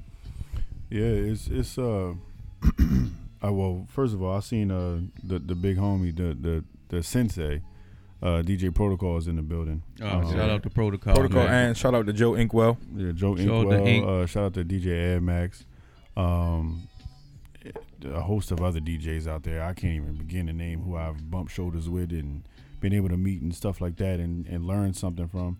Um, it's just one of those things where sometimes as a DJ you get marginalized because of people's uh, people's ears because they're tuned into a certain frequency and they want to just hear this. like you know, uh, and it, it's hard for us because it's like yo, I, I, I get what you want, mm-hmm. but understand like right now it's not going to fit the bill of mm-hmm. what's what's in the crowd, what's in the room. Mm-hmm. I got to read the room because everybody's not gonna because you asked for this song doesn't mean 29 other people want to hear it. Or because you don't want to hear this, that doesn't mean that the 40 other people, you know, gotta That's not on that's on the bar shaking their ass. yeah, like, like, like, yo, they're, they're enjoying it. So like, you know, sometimes that that man to woman uh interaction sometimes is like, yo, the women want to hear this, the ladies want to hear that, and you got to oblige everybody. So it's like, fellas, I understand where y'all want to be, but we also gotta be mindful that yo, I'm I'm Yeah, work. for for y'all for y'all to right for y'all to stay engaged, the ladies got to be engaged. hmm Mm. And the guys follow the women. I feel Yeah. like too. Speak on the science of it. So it's like, bro, I'm I'm doing this.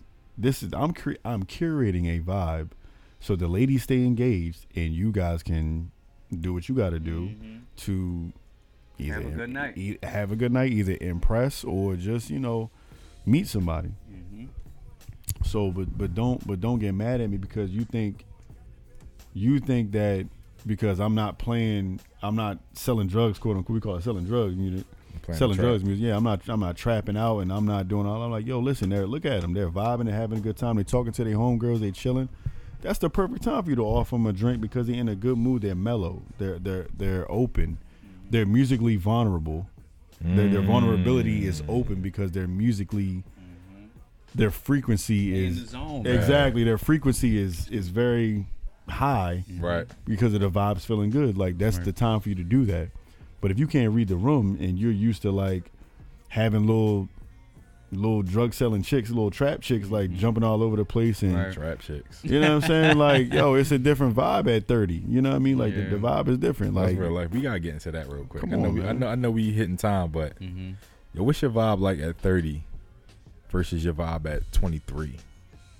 Um, 23. It was And- and- more so. And specifically, we talking about. I mean, we in the conversation now. We talking about the ladies. We had the we at the spots. Where? What's, what's the vibe like for you?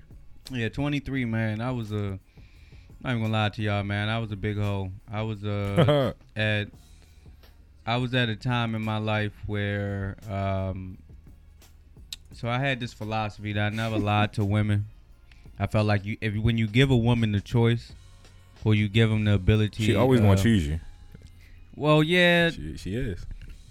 Yeah, uh, I feel like I was kind of chasing. It was all about you know how many girls can I get. You know, instead of really understanding the value of, of, of like quantity, but what is the quality of this girl? Mm. So like now I'm also look for the the quality. Like uh, I'm happy with just one. If I can find just one, and uh, you know she's she's she's better than could be better than thirty, having thirty or forty. Because a lot of times I feel like we are chasing.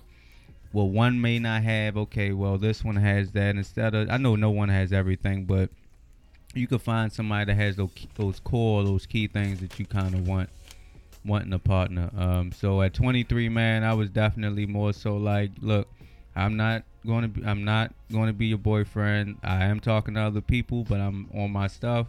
You know, I have a mentality. I will support you. You hungry? We can talk. You want to talk about what's going on in your life? We can do that. Um, and then compared to now, it's just more so, man. I'm just, you know, I'm looking for peace, man, and I'm looking for like, I'm trying to be successful, and I know what I need to be around. So that's kind of what I want want to be. Kanye said it best. One good girl is worth a, th- a thousand bitches. Yep. There you go. um, what is she? Tell me. Tell me about her. About Her. who would be my dream? Her. Yeah. Tell me about her. Um, Like Man. like real like real like I know we we be doing the show and shit. mhm. Yo, we the homies like yo, what She's you looking for? have, She's gotta have a sense of humor. Yo? Mhm. Cause I like I like I I'm very chilled and laid back, but I'm very sarcastic. I'm very like, um, And don't and don't act like yo you don't got the the Popman song in the city yo. no, that- no, no, no, That's important to think Right. about when Yeah. you're looking for her, mhm. and it's only getting better yo. Cause we- he gonna play your new music later. Cause I've, I've I've heard the new music. I was like yo, that's it's better than ooh, and that's Mhm. a great song. yeah, That has to factor into it yo, cause of who you are and the, like yo your career. yeah, um, and she to me she has to read, man, I, cause I read a lot. So reading is very important to me. I feel like when you read, you learn. So if you're not really inter- interested in reading, I feel like we would never really be compatible because I'm always reading. I'm always trying to learn. I'm always trying to do something. So you know, I have give you to a book. be, I got be fed that. Uh, that's dope. So you know, she has to feed my mental. I'm real big on mental um, because I do suffer from depression. I suffer from PTSD.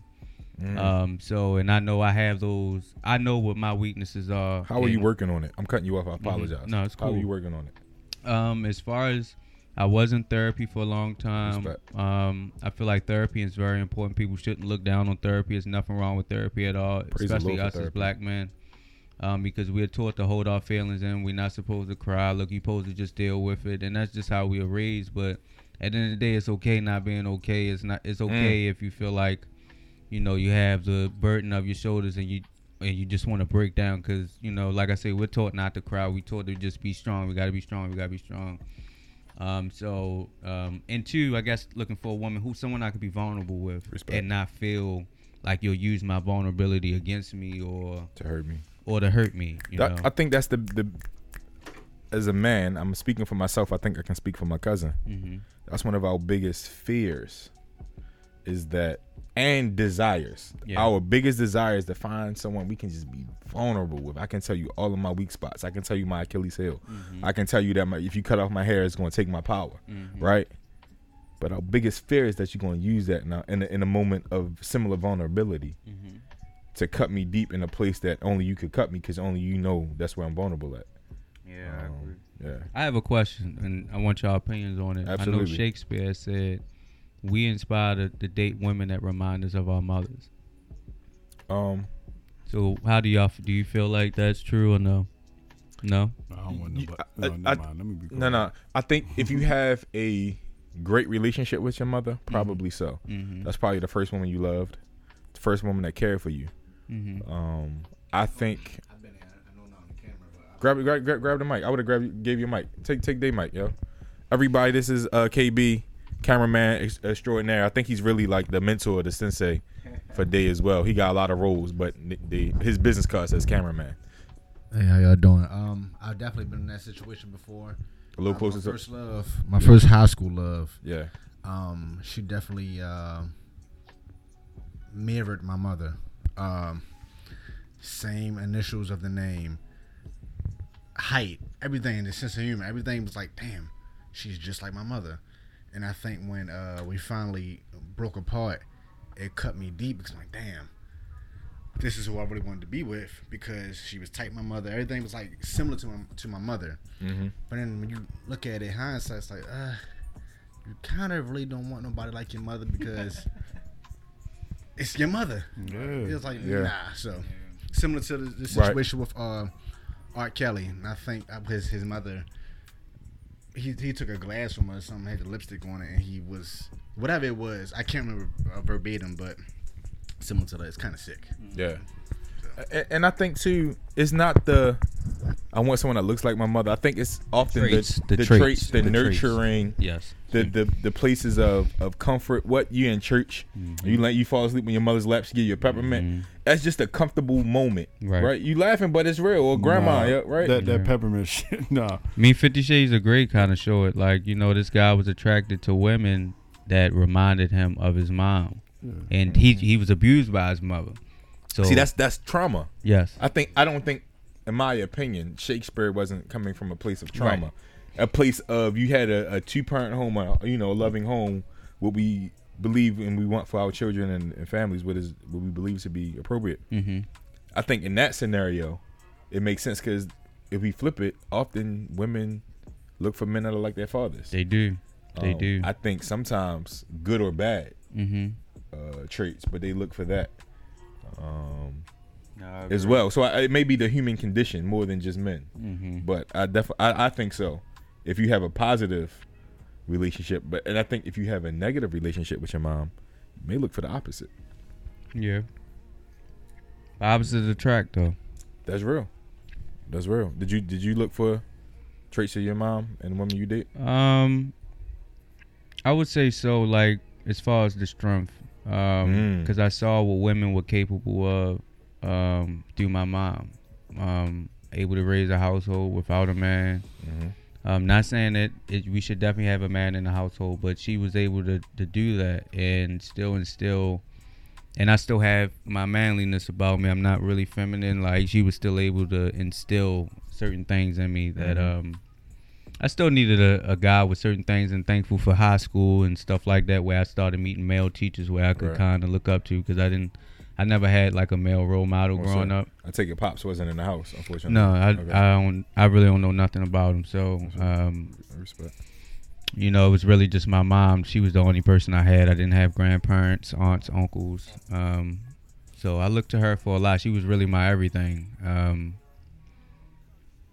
yeah. So like I said, when I got to high school, that's when I really start start seeing what men were. Mm. People coming, um, and no disrespect to my OGs from around my way or anything like that, because they showed me too in certain things what to do. But as far as like educational Yeah. or just a certain type of path, those were the first guys that I kind of noticed that were that stuck out to me. That okay, I kind of want to be like this. Let's have some real man talk. One of my mentors told me, my one of my first main mentors, he was like, Jeremy, I'm not your mentor for everything.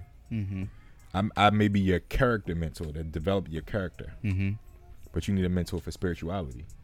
Because he was like, our spiritual beliefs may not be the same, so you need a you need a mentor for finances, Mm-hmm. right? He was like, I'm I'm I'm an older man. I was married once. I'm not, I don't have no desire to get married. You need a mentor for relationships. Mm-hmm. I may not be able to help you in that. I can give you some things along the way. So to your point about the OGs, I'm like, oh, you gotta have several mentors, and they not, Mhm. they may not be in all of the same areas, Mm-hmm. right? Like I'm looking for a mentor for audio production and videography because I'm trying to get into that now. Right. So and it, my my mentor may be younger than me. It may be Mhm. some kid in college that's you know ten years younger than me. Right. Okay, like yo, my Right. mentor, type of thing. So, uh, I you know I think it's for us as men. We need several mentors. Like one of my other best friends is also my. I'm fortunate my cousins are my best friends. Like Nothing wrong with no, that. no, I'm, I'm fortunate. I, I don't want it to be any other way. Mm-hmm. He's younger than me, but he- Johnny's one of my mentors. Mm-hmm. Right? He's he's yo he's one of my life mentors. You know I joke I was like you know all the bodies are buried, but that's one of my, Kyle is one of my mentors. Mhm. Like we mentor and my account- accountability partner. Right. But you got to have mentors along the way, and I, I Mhm. like to believe I'm I'm in a group. I'm some of the brothers in our groups mentor, Right. uh, or at the very least accountability partner. I think we Mhm. got to have as men several men, Yep. not a lot of men probably more than three though, or Mm-hmm. at least three, to mentor us in different facets of life. And we also need men that's that's willing to give that information because it's a lot of. I, I feel like, because I feel like the same way with you. I, I feel like it's it's really a, a ongoing process. So I have a I have a few guys that I put under my wing that I see potential in, and I Mhm. give them certain like hints or something like that. Whatever knowledge I have, I try to give them because it's an ongoing process. If you do do it the right way, what you're supposed to do, hopefully it trickles down and it, it creates a legacy. I know, like I say, I come from a place where your OGs, whoever your OG was, you kind of carry traits of who they were. Like if they were good, uh, if they were good business people, they stuck to their word. Most likely, you stuck to your word, and that kind of follows you. So whoever you put under you, you gonna make sure you know. Look, you know, you got to be like this, and I feel like that's that's kind of important with mentoring too. Um, as far as you know, especially us us us men you know, if you see someone that you have potential in, you know, it's nothing wrong with putting them under your wing and, and giving them. Not saying you got to take care of anybody or anything like that, but Mm. it's nothing wrong with giving information because at the end of the day, that's what information is about being passed. Any Might type of information is being passed. So you just want to pass it down because that's where legacy come from, you know.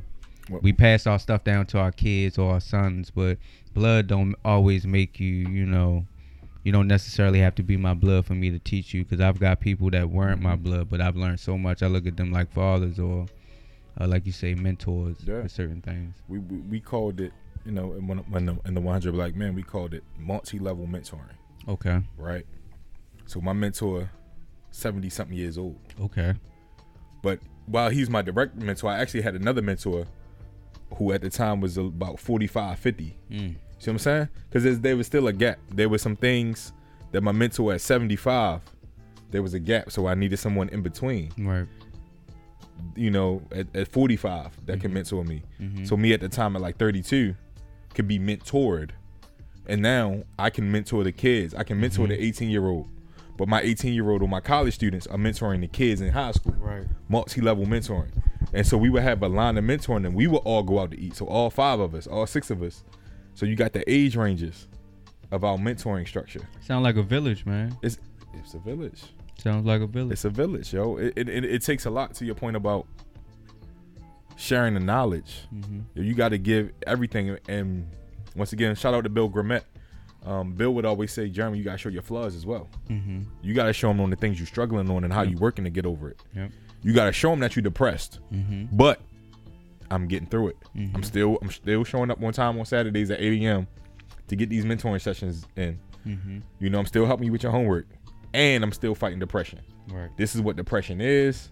This is this is how it is affecting me. This is where it's coming from, and this is what I'm doing to overcome it. Mm-hmm. Right. So you can't only show your wins as a mentor. Your wins are important, and you must have wins to be able to mentor, Right.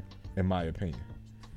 But you also got to show your flaws. Mhm. You got to show the areas. I that think that's that the you're growing in. accountability. Yeah, yeah. That you gotta show that accountability. You know, rest in peace to the to the Godfather Kevin Samuels, man. Yeah, yeah. And, it's a whole um, nother topic, but Yeah. yes, yes. He, I I really loved watching his videos because he brought awareness. It's like people not aware of themselves. They like you have to fully be aware of yourself. You have to be aware of your weaknesses, your strengths. A lot of people just focus on the strengths, but your weaknesses and a lot of weaknesses can turn into strengths if you if you focus on them enough. mm-hmm. Um, but I feel like that's that's in our generation. Accountability is definitely a big one. People don't like to be accountable for anything, and awareness. Like you know, people, the social media. I feel like takes away people's awareness. Where um, social media, you have social media awareness, and then you have this awareness, the real life awareness, uh, where you really need to know who you are, what you Mhm. stand for, or you know stuff like that. But I think accountability and awareness are two key factors that this generation really needs help on, and, and we need to strengthen up. Who was the last black man you told you loved? Um,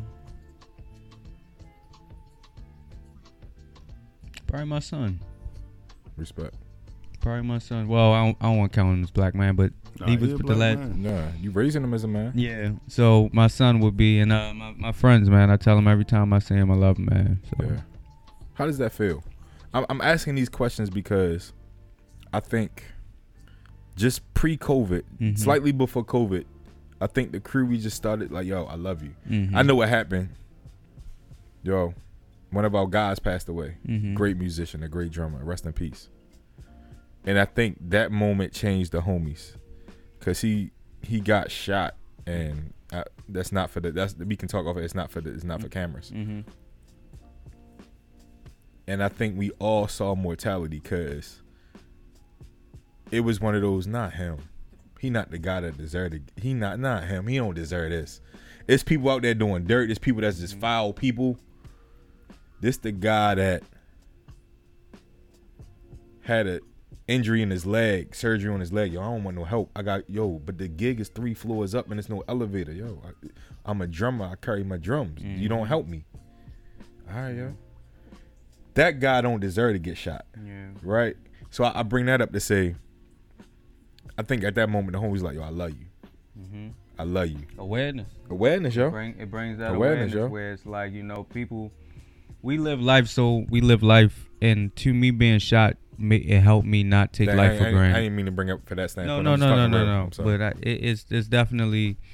I feel like me being shot is what helped me mature also to this because I learned that my life could have been. I'm fighting for my life. I'm fighting to stay alive. So, like I said, it just bring brings awareness uh, to to whatever you're doing. And um, I forgot where we were going with it. What was, what was Wherever you take us, yo.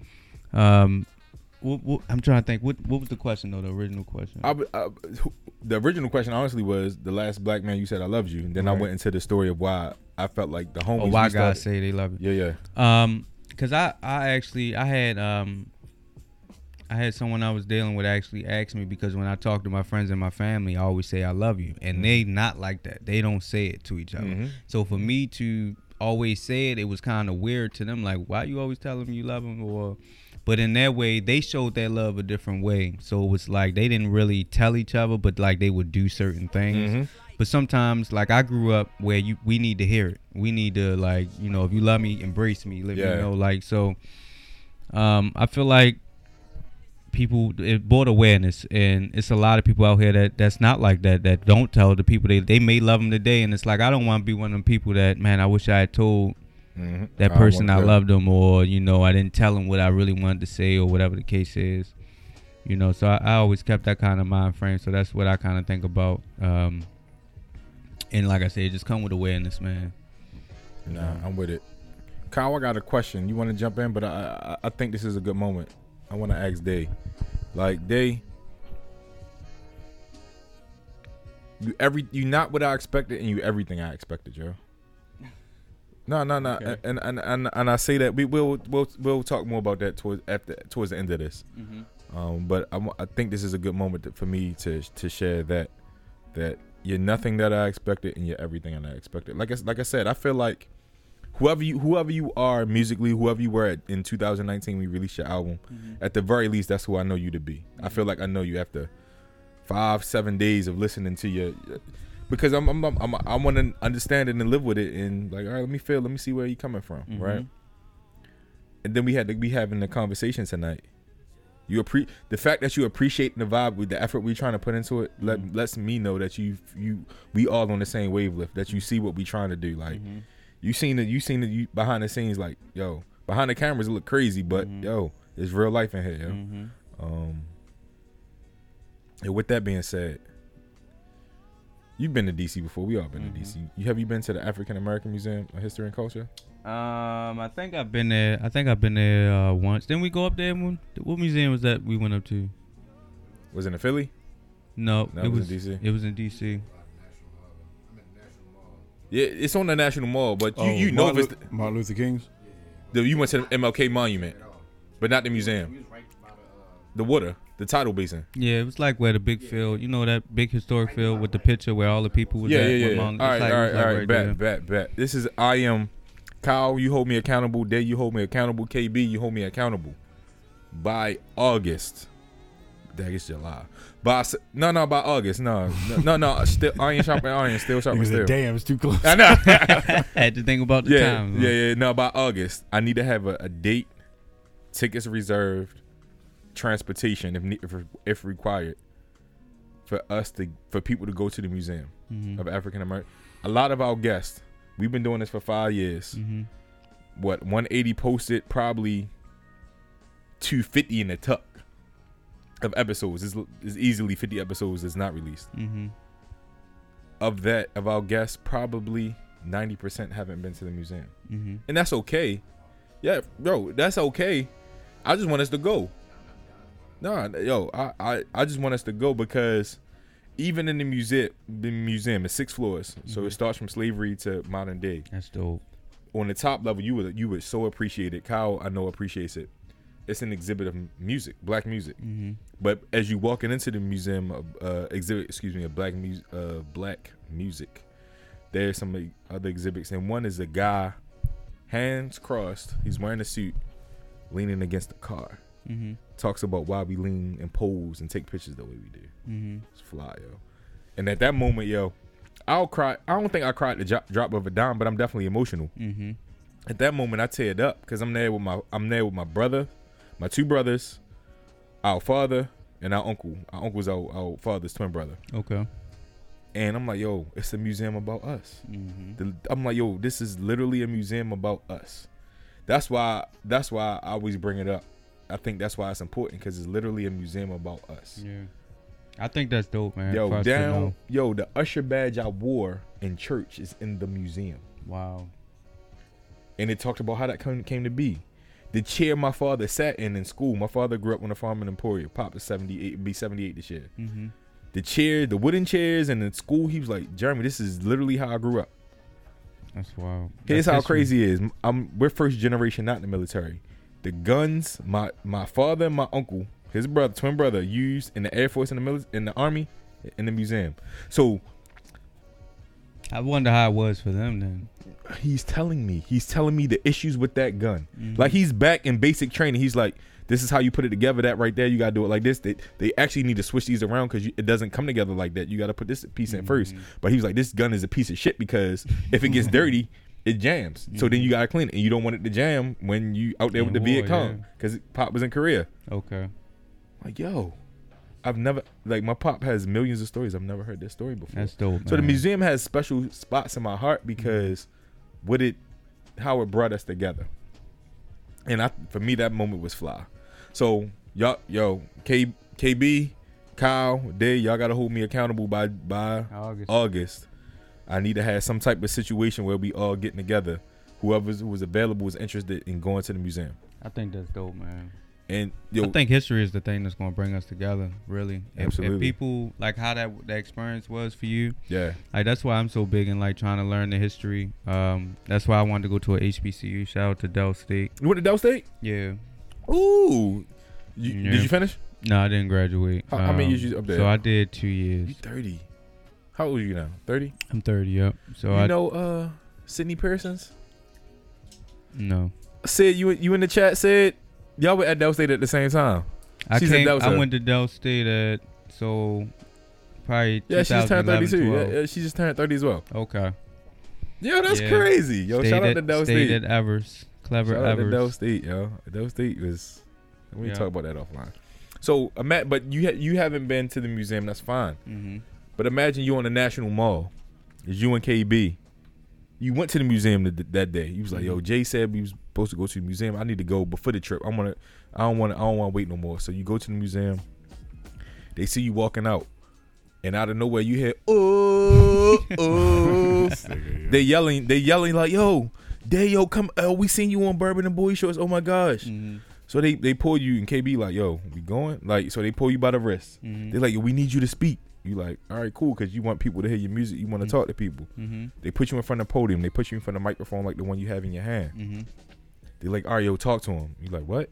So you look out. You at the podium over the National Mall. You see a sea of black faces. You like, all right, it's black people. I know this. I can talk to my people. Mm-hmm. So you look closer. You like, yo, it's black men. You look up. You see a banner. You at the Real Brother Much. And so you get an opportunity to ask a million black men one question. Mm-hmm. And each man will answer your question with their own unique answer. Okay. What are you going to ask them? Um. Who are you? Who am I? That's a great question. Yo, all right, I'll be transparent. Yo, if I'm if I'm being as I prayed to enter the, our, our podcast, if I'm being completely transparent, I'm trying to figure that out, yo. Mm-hmm. Like, I feel like it's a question we really ask ourselves. That's Mm-hmm. why we do the research to find our history. That's why we want to know where we come from. That's why you want to know who you are. You want to know like where do you come from? Where like you know I think that's and no matter who you are, I feel like that's just a question people think about. Who who are we? Who are you? Mhm. Or two like how do you want to leave your mark? Um, if somebody was to ask you, you know, who who were you? How would Mhm. you want people to describe you? What would you want your legacy to be? How do you want to be remembered? All right, so that's two questions. I'm I'm a, I'm a, my answer first. Who am I? And then I'm gonna answer what do I want my legacy to be? What do I want people to Mhm. um, You- describe you me can as? answer too, Colin. Absolutely. I'm here. Um, who am like yo? I'm I'm trying to figure out who I am now. Right. Mm-hmm. So thirty. This I just turned 37. This 37 year old version of Jeremy is realizing there there were goals I set for myself I haven't achieved. There were goals I set for myself I I, I achieved too early. Mhm. There are things I wish I would have goals I would have set for myself. Mhm. Um, this version of me is realizing that the previous versions of me were who they were at that time, and they they do not fit today, Okay. right? So there was a period in my life where like, all right, once I do these things, I got it. I'm it. I'm the shit. Is that growth? I think it's growth. I think it's growth. I think it's understanding. I think it's wisdom, and I think it's honesty. Mhm. Right. I, at some point, this version of me now is being honest with myself with what I want, what I don't want, whether it fits societal norms or not. Like this is this is this is what makes me happy, and I'm going after it. And if it makes you mad, if you feel slighted, uh, Kenny, I'm sorry. I'm so Right. sorry for you. Right. I'm so sorry. Like it wasn't even my intention to make you feel bad, but Unapologetic. I got to be unapologetic, right? That's that's who I am now. This this version of me now is being intentional with cultivating the friendships of others, Mm-hmm. right? For, for because in our younger years, I realized yo, we was all chasing chicks. Mm-hmm. So for me, I'm really analytical. I'm like, oh, I got better chances of chasing chicks if no one's around me, right? like the group, like just like for women, for men, like the group fucks up my numbers. Like, yo, I can I can go. I'm realizing one chasing chicks ain't yo, it means Ain't nothing. yeah, it's not what it's cracked up But- to be. Because of that, I really didn't cultivate a lot of friendships Mm-hmm. that I could have cultivated. Right. Um, and then I'm there's some, of course, I'm glad I didn't. Um, so I'm trying to be more intentional about that. Mm-hmm. I'm trying to be not have a facade up. Um, because I'm the youngest of six. Okay. I always felt like I ha- I couldn't be the fuck up. I always felt like I can't be the one to make a mistake. Pop did so much for all my other siblings, and he would do even more for me. I know it, Mm-hmm. but I never wanted to be the one who Pop had to do something for, who had to bail out of trouble. And of course, he bails me out of trouble, or or does what he's supposed to do as a father. I'm so blessed, but because of that feeling, it's nothing that was required of me. It's something that I took on. That's how I was wired right. So who I am now was just trying to be vulnerable. It was a choice. It was a choice, You chose to be that person. but and, and it's, it's it's it's different, right? So um I'm my mother's only child, and I'm the youngest of six by my father. So that Okay. gives you the dynamic. Um, I have a very blended family. I'm close to all sides, Mm-hmm. right? So a- and on one side, I have to be, on some levels, the man of the house. Right. On another side, I get to be the baby, Right. and the, I'm the only child, and I get to be the baby. Mm-hmm. sometimes, and other times I gotta be the man of the house, and I gotta figure out it. I I, I got to do the things that the man of the house, and I Mhm. gotta you know provide. In moments where I'm like, I shouldn't have to do this. I don't want to have to do this. Mm-hmm.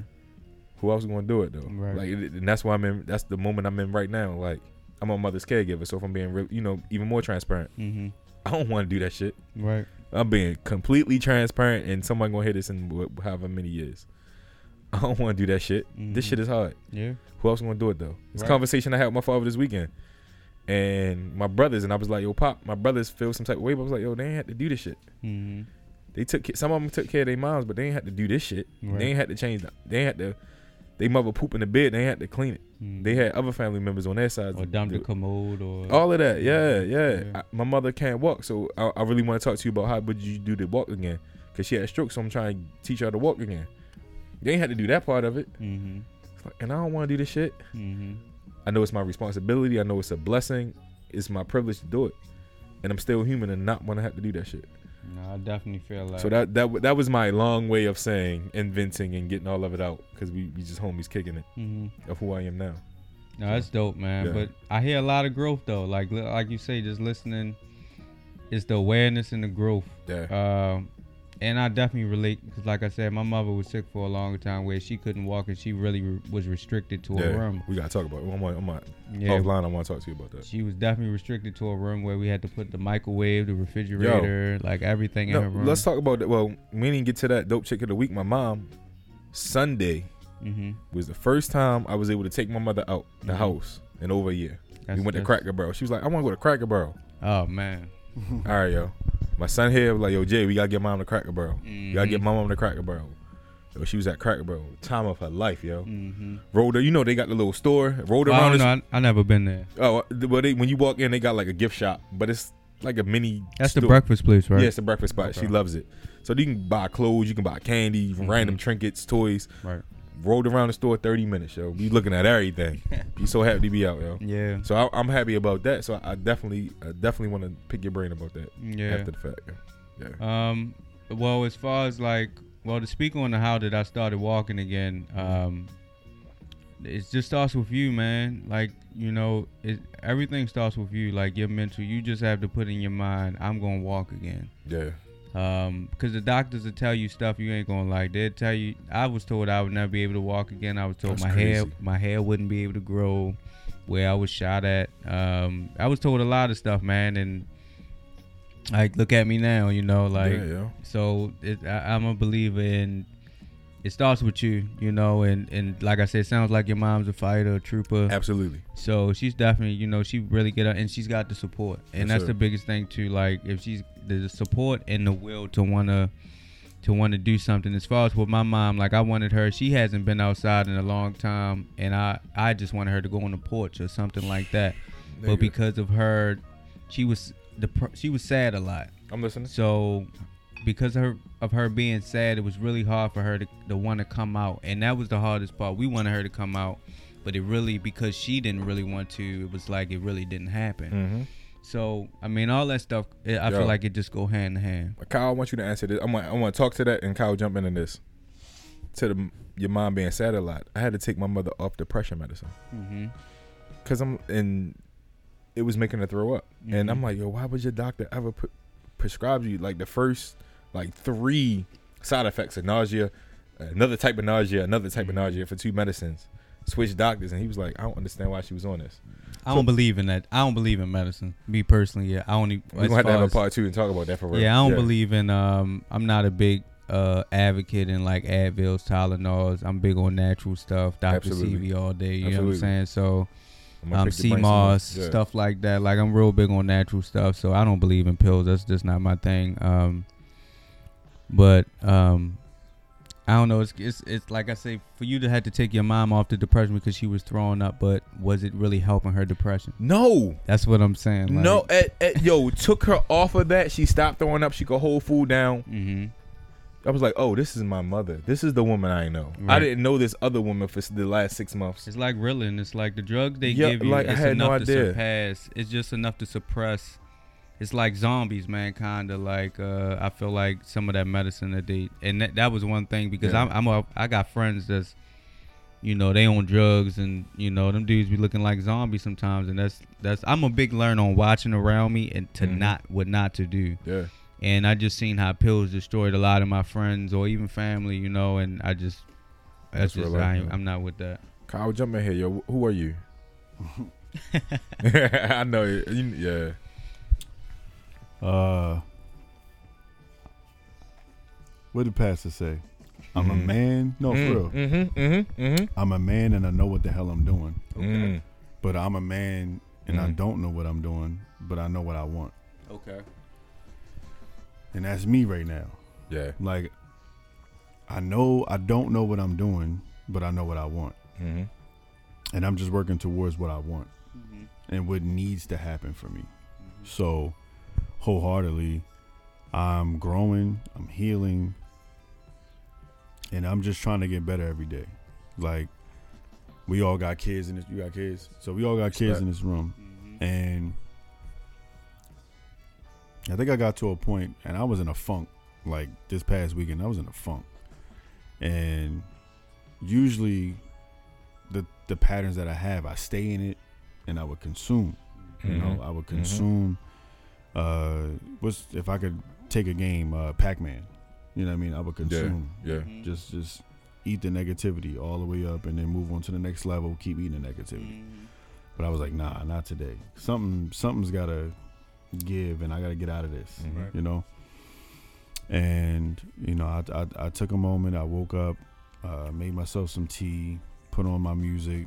I had a banana tea and banana for breakfast. Like it was Mm. crazy. Hey. You know what I mean? And it was a good breakfast. You know what I'm saying? Like I was like, damn, this needs to be breakfast more.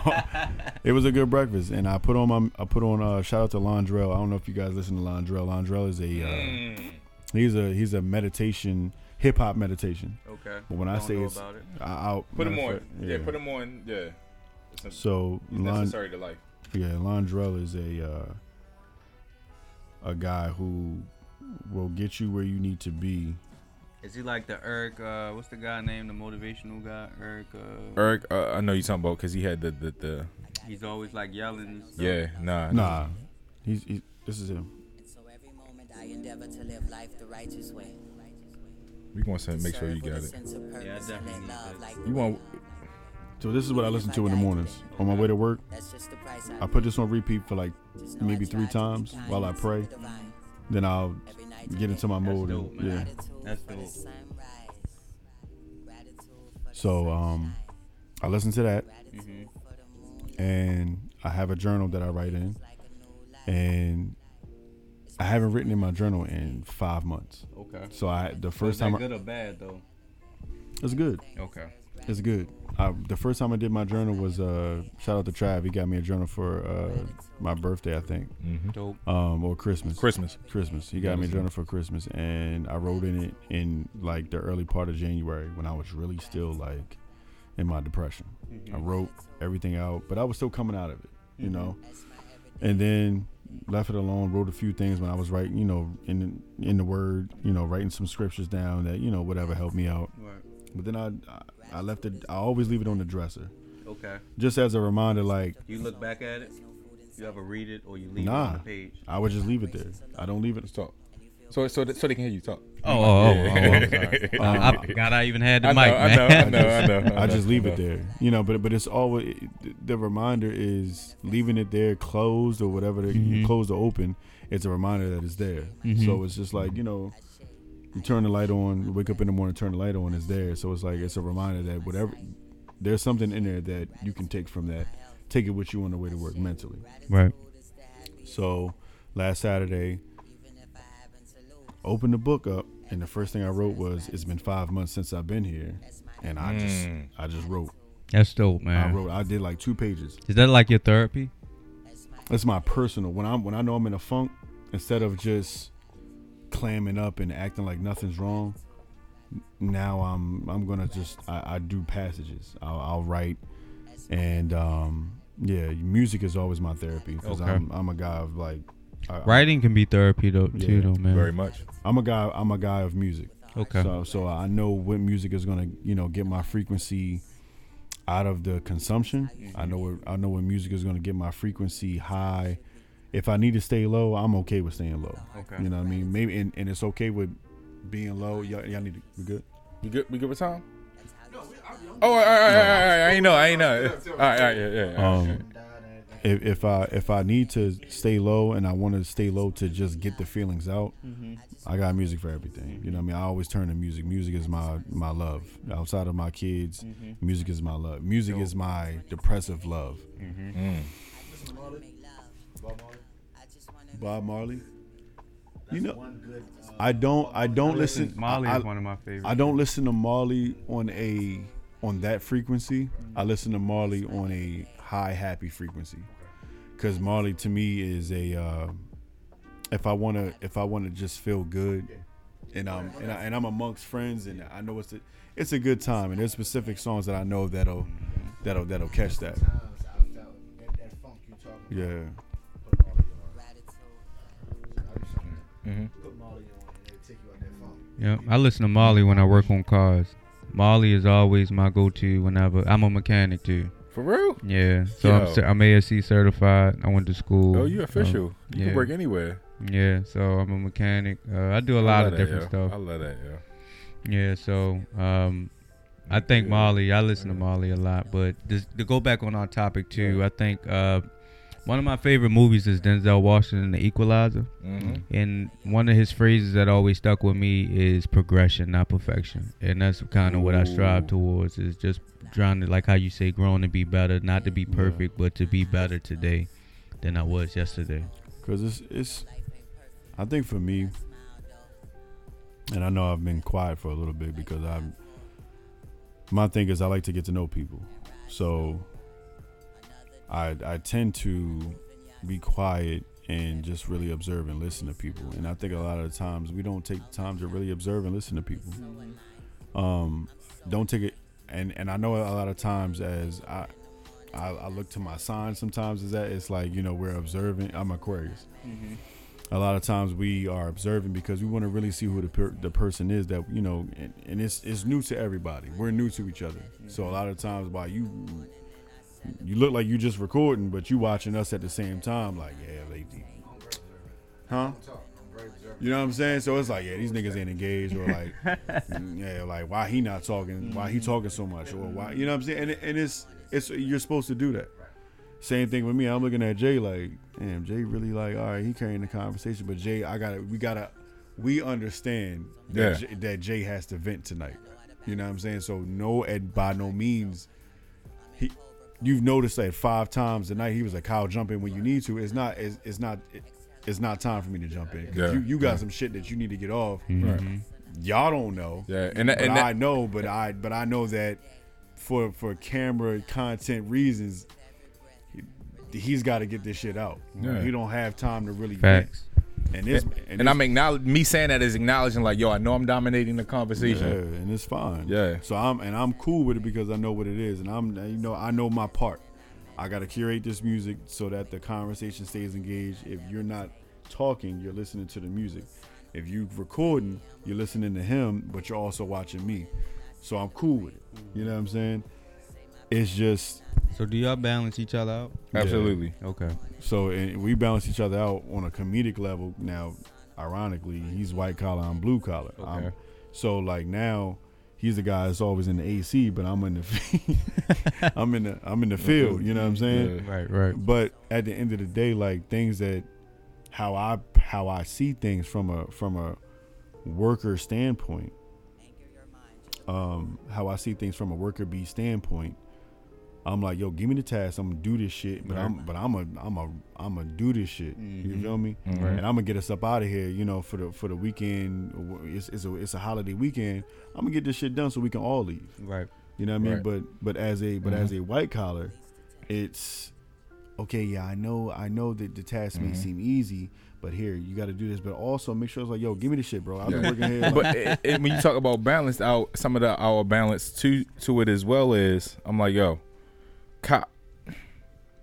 I'm like yo, Kyle, you are a soldier to that point of like yo, give me the task, I'm gonna execute it. Mm-hmm. I'm like yo, but we gotta think as generals mm-hmm. sometimes, right? So sometimes we gotta plan it out and look at the big picture. So the balance is like Jay, this not a big picture time. We need to attack. I was like, no, that's real. And then Right. sometimes like, yo, Kyle, this not an attack time mm-hmm. because we could we could hit the wrong hole. So is he eh, your no man and Absolutely, no man? Okay. absolutely. When we talk about accountability partners, absolutely. Okay. Right. I He did. the one, yeah, yeah. He the one like, yo, you fucking up, yo. You tripping, It's dope. yo, Jake.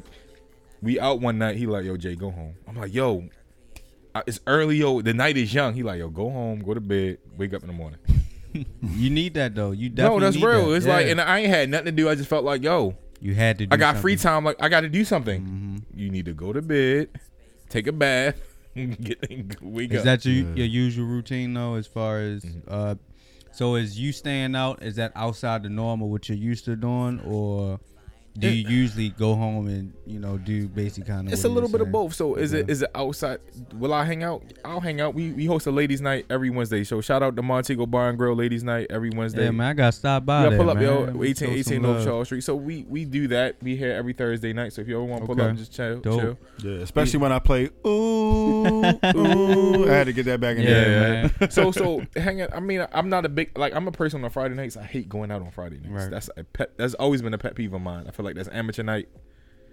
I'm gonna stay in the house. Mm-hmm. Like, so I don't have to go out. It was just one of those moments where I felt like I had extra energy and free time. Therefore, I'm supposed to go out. No, Right. watch Netflix and go to bed. Mm-hmm. My man had to be like, "Yo, chill out, yo, go to bed." Nigga, Nah, just go to dope, bed. man. Fuck Yeah, yeah. Just Nah, go that's to dope. and, and no different. What when last night, the homie was on the Facetime. I'm like, "Yo, go to bed." Yo, I was like, the homie was on. I was like, I was like, "Yo, go to bed." And we, said, we, yo, I can't we got afford something it. we say when it was like, "Yo, this serious time." I, Mhm. I had I had to say the word. He's like, "Yo, why'd you say that?" I was like, "Yo, go to bed, go Right. home, go to bed, Yeah. be safe." he and he hit me up, and I was like, bro, I can't afford it. I just told him, I says, my my code to him was, I can't afford it. Yeah, yeah, yeah. I'm, we- I'm broke. I'm down bad. I'm down bad.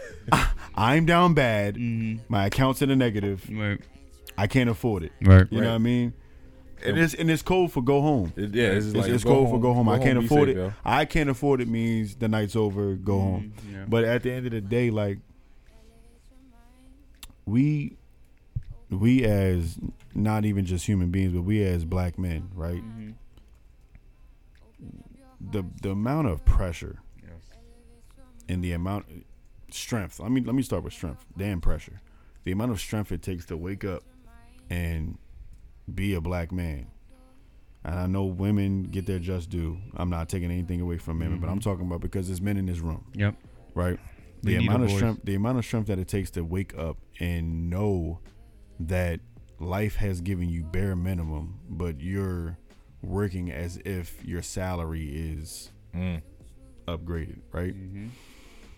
and you're fantasizing about things and you see things and you want things and you need things and things are just things, Mm-hmm. right?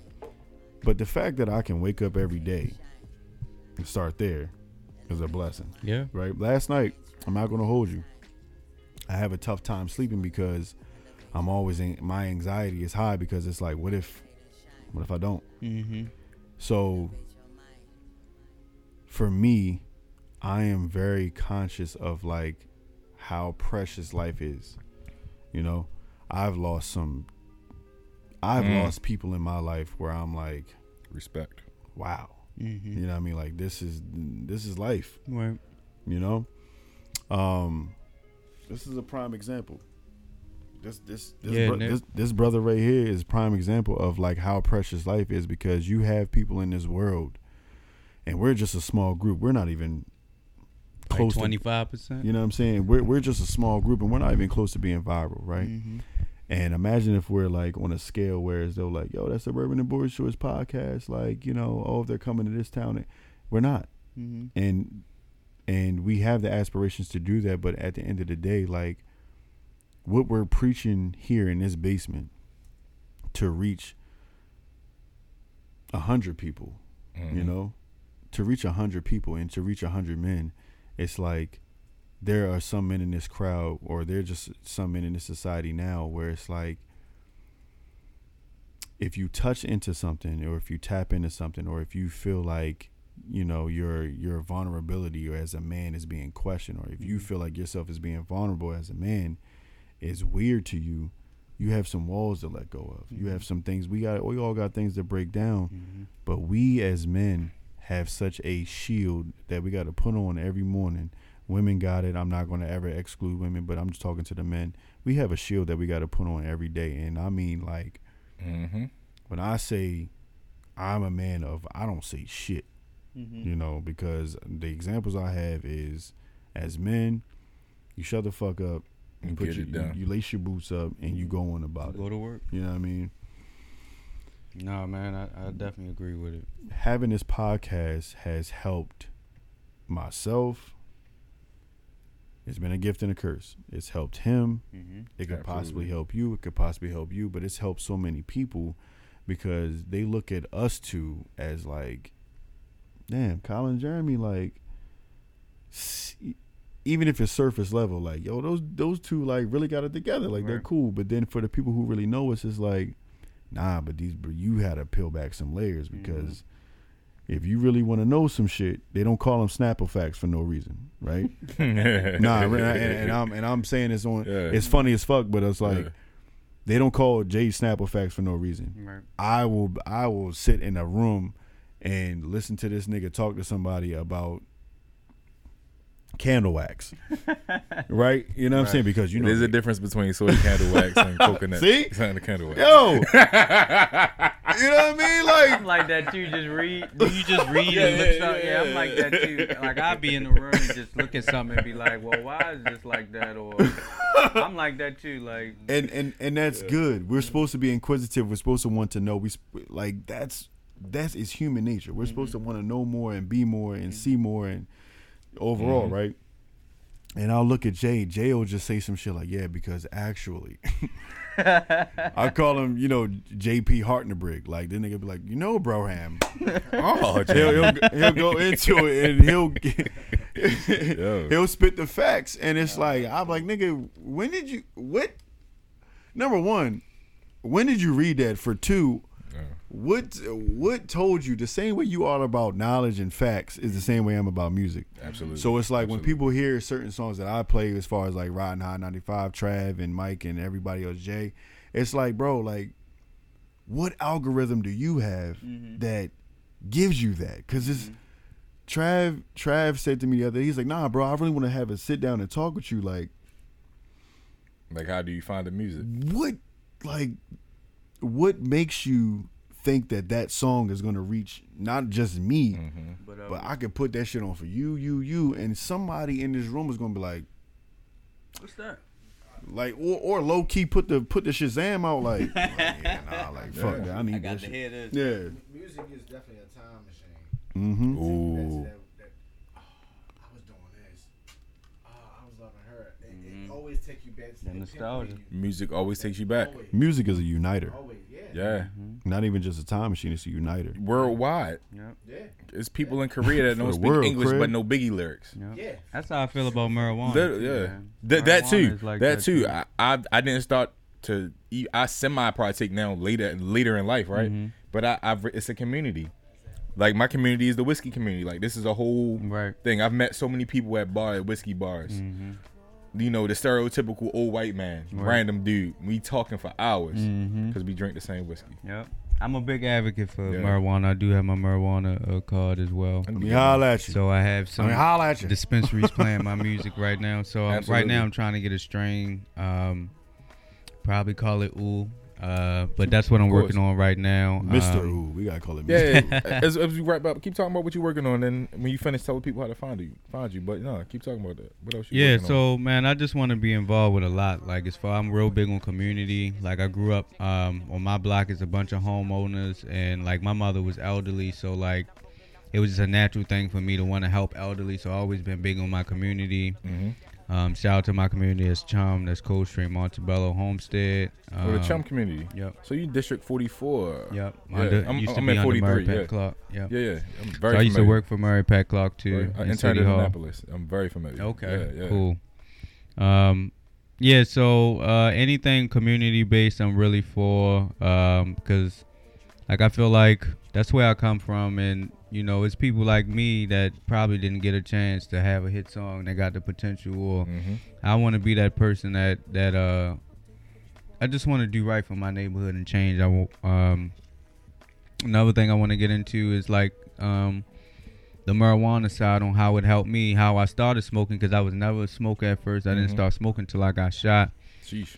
And um, the reason why I started smoking, I was sitting in the car with my friends, and around this time, this is my PTSD was acting up really bad. So it was to the point whenever I closed my eyes, I would re-see me getting shot That's and um, it was just I was in a really dark place at that time, and I never forget. Um, we were sitting in the car and he was like, "Yo, you know you don't smoke weed, man, but you hit this, man, you're gonna be sleeping like a baby." And I never forget, man. I, I smoked that shit, and then I don't even remember me dreaming. Like I slept the best I slept ever, and I never stopped ever since then. And um, So I'm a real big advocate on on on trying to you know Mhm. get get the marijuana because I feel like you know especially it's it's more natural. I know it's stuff out here sprayed with everything, but as far as I don't consider marijuana a drug because you know a drug isn't something you can just grow in your backyard. You know, Okay, I don't know any other drug that you can just Grow. grow, in your backyard like that. Opium, Or- but yeah. I'm, I'm what you talking about the coca leaf and all Yeah, that yeah. stuff like that? But, But, I mean, you still got to do something to it, Right, that's how you, You get chocolate. got- the same way you get cocaine is the same way you get chocolate. Right. Yeah, Yeah. coca leaf and um. What in the Marty But you McFly, can this pick. You still got to do some. You still got to do some stuff to the coca leaf. Yeah, to, you gotta do to a get lot to to get do it. You exactly do like the to it. Respect. marijuana, man. You can just pluck a bud off and you know what I'm saying. Keep going, yeah. Do your thing. Um. So and like I say, and I feel like that just go hand in hand with the depression and PTSD because if I didn't have marijuana, I I I don't know what I would have done. You know, as far as I know, I probably would have found a different coping me- mechanism. But the, at that moment, that was the best thing for me hmm and it has changed my life since then. So definitely be on the lookout for the strain coming. Um, it is a few dispensaries um, playing my song. Shout out to Blair Wellness up on York Road. Um, Okay. Blair Uh, Blair Wellness. Blair Wellness on, On yep, York Road, on York Road. Yep. Okay. Um, in the city or in the Towson area. It's in York Road. It's it's near Nord. Yeah, the, the club Nord up there. You know You- where Stoko's is up Wait, there? by New Orleans. Yeah. Yeah. Oh yeah, that's our spot. That was our people. Shout out to Corey and uh, Tony. Yep. Yeah. Yeah, don't say. yeah. We used to go to New Orleans after every episode. Every Thursday night we was at New We Orleans. gotta, get, back, we gotta get back to that too. Yeah, I've, Yeah, I've been yeah, up there yeah. a few times. I But think for I- COVID, COVID stopped us going. But Yeah. pre-COVID, we was every episode we was there. And Sounds I'm just fire. working on this music, man. I Yeah. got some new music I'm working on. Um, We're gonna get uh, into it tonight, right? Yep, and, Alright. And we my give us some son, man, Y'all just raising tuned. my son. My my son is my world, man. I Top love soldier. I love him so much. Uh, shout out, there. He's, he just turned two on Top uh, soldier. He don't. June seventeenth. Um, oh, and he a Gemini's top top billing, yo. top billing. Oh my god. Yeah, man. Yeah, so shout out to my little fuck. man, Dayer. Uh, that's little, Crazy as fuck. that's little Lord Yeah, Day, yeah, yeah. Yeah. Ooh, ooh, yeah. baby yeah. ooh, yeah, Baby so- ooh. Baby, yeah. ooh. He gotta get. You gotta get that That's shit, your yo. strand. He got he got a. That's uh, the strength. That's the strand name. Baby, Baby ooh. ooh. Yeah, man. Hey, I'm, if I can get a copyright put in his name, why not? You know what I'm saying? Let's I, do that. I appreciate that. yo. All proceeds go to Baby Ooh. Yep. The real, the real Lord Lord Day. Yo, I, I, Kyle, I know we getting out of here. I, I, I, want, I want to get a brother some flowers. Um, as we doing this, I said it a little bit earlier mid podcast. I'm gonna say it again, yo. You are nothing. You're everything I expected and nothing that I expected, yo. I, I appreciate your vulnerability. Praise the Lord. I, I appreciate your your transparency, yo. What you've overcome. Um, I have no bearing over your business, but it's my podcast, so I get to say whatever I want, right? I think you should share this. The if you haven't already, I don't know. Like I said, the last seven days I got familiar with you, hmm and I'm and I'm gonna continue. Yo, we homies now. We like we gonna we gonna be friends now. Yeah, man. I'm here now. no, no, no. know. I'm, this not podcast talk. Like, uh, Mhm. fuck with you, yo. Appreciate it, man. I think you should tell that story, yo, because I can see, I can understand me being slightly older, then having a older spirit, how you could get pegged into a group, a idea of hip hop, hmm an idea of youth. hmm and I think I've I've learned, and I think that our artist, our audience has as well. You're so much more. Even you drop the drum, yo. I work on cars too. I'm like, damn, nigga, I need my brakes done. Like, Yeah, hit me up for the brakes, man. Yeah, like- Oil changes, you know what I'm saying? Like, no, the no, I'm, don't stop, I'm baby. being serious, yo. Like, and you have a hit song that I know people look at you differently. Everybody think you're a millionaire now. Maybe you are, maybe you're not. I don't know. Yeah. Um, I expected 30, 40 people. I thought I was gonna have to send a message like, "Yo, fam, this is my house. My son here, my mother here. Like, yo, can't have a thousand motherfuckers in my house. you know? Right, no, no. No, but I don't, I, cause I don't know. I, don't- I don't. Think, but I know. He thought he yeah. thought you was Baltimore famous, I, you, yo, but and that's a real thing. no, no, that's a real, that's a real thing. It's no disrespect to you was hood anything. It's just you a man, I'm a man, so we gotta protect what we gotta protect, right? Um, and with all of that, like I so much appreciate you. I so much love you, bro. Of who you are, and you, your your passion, your attention to detail, the fact that you love music and what you've done to grow your capacity within music. You picked up bass, yo. You, I don't know if you've been to our house on Monday night. Um, Is shout that out. uh, North Road? I mean, uh, on North Avenue. it's not on North Motor Ave. Um, it's on 29th Street Okay. in, ha- in the Hampden area. Uh, shout out to uh, Clarence uh, Ward III, local jazz musician, phenomenal, good brother. Um, he's been on the podcast. He does an open mic Okay. every Monday night. He started at Terra Cafe. They moved to. oh, Uh, shout out to Terra Cafe. love yeah. Terra Cafe. Yeah, man. You need to go to our house on a we, Monday. we, night. yo, we'll hit you up, yo. yo, I want- with I want you- I wanna Just come send there me with the you. info, You too. man. yeah. Send me the info. because I'm it's with just musicians sitting in, but the fact that you picking up bass. Mm-hmm. t- Well, the person who produced Ooh is Yeah. a bass player, so he's he's a big influence but, to but me. you, you didn't have to do it though. I didn't, right? That, that- right. that's what I'm saying. That's even better. Like the guy who was, so you had the resources available and you took advantage of them. Mm-hmm. That's what I'm saying.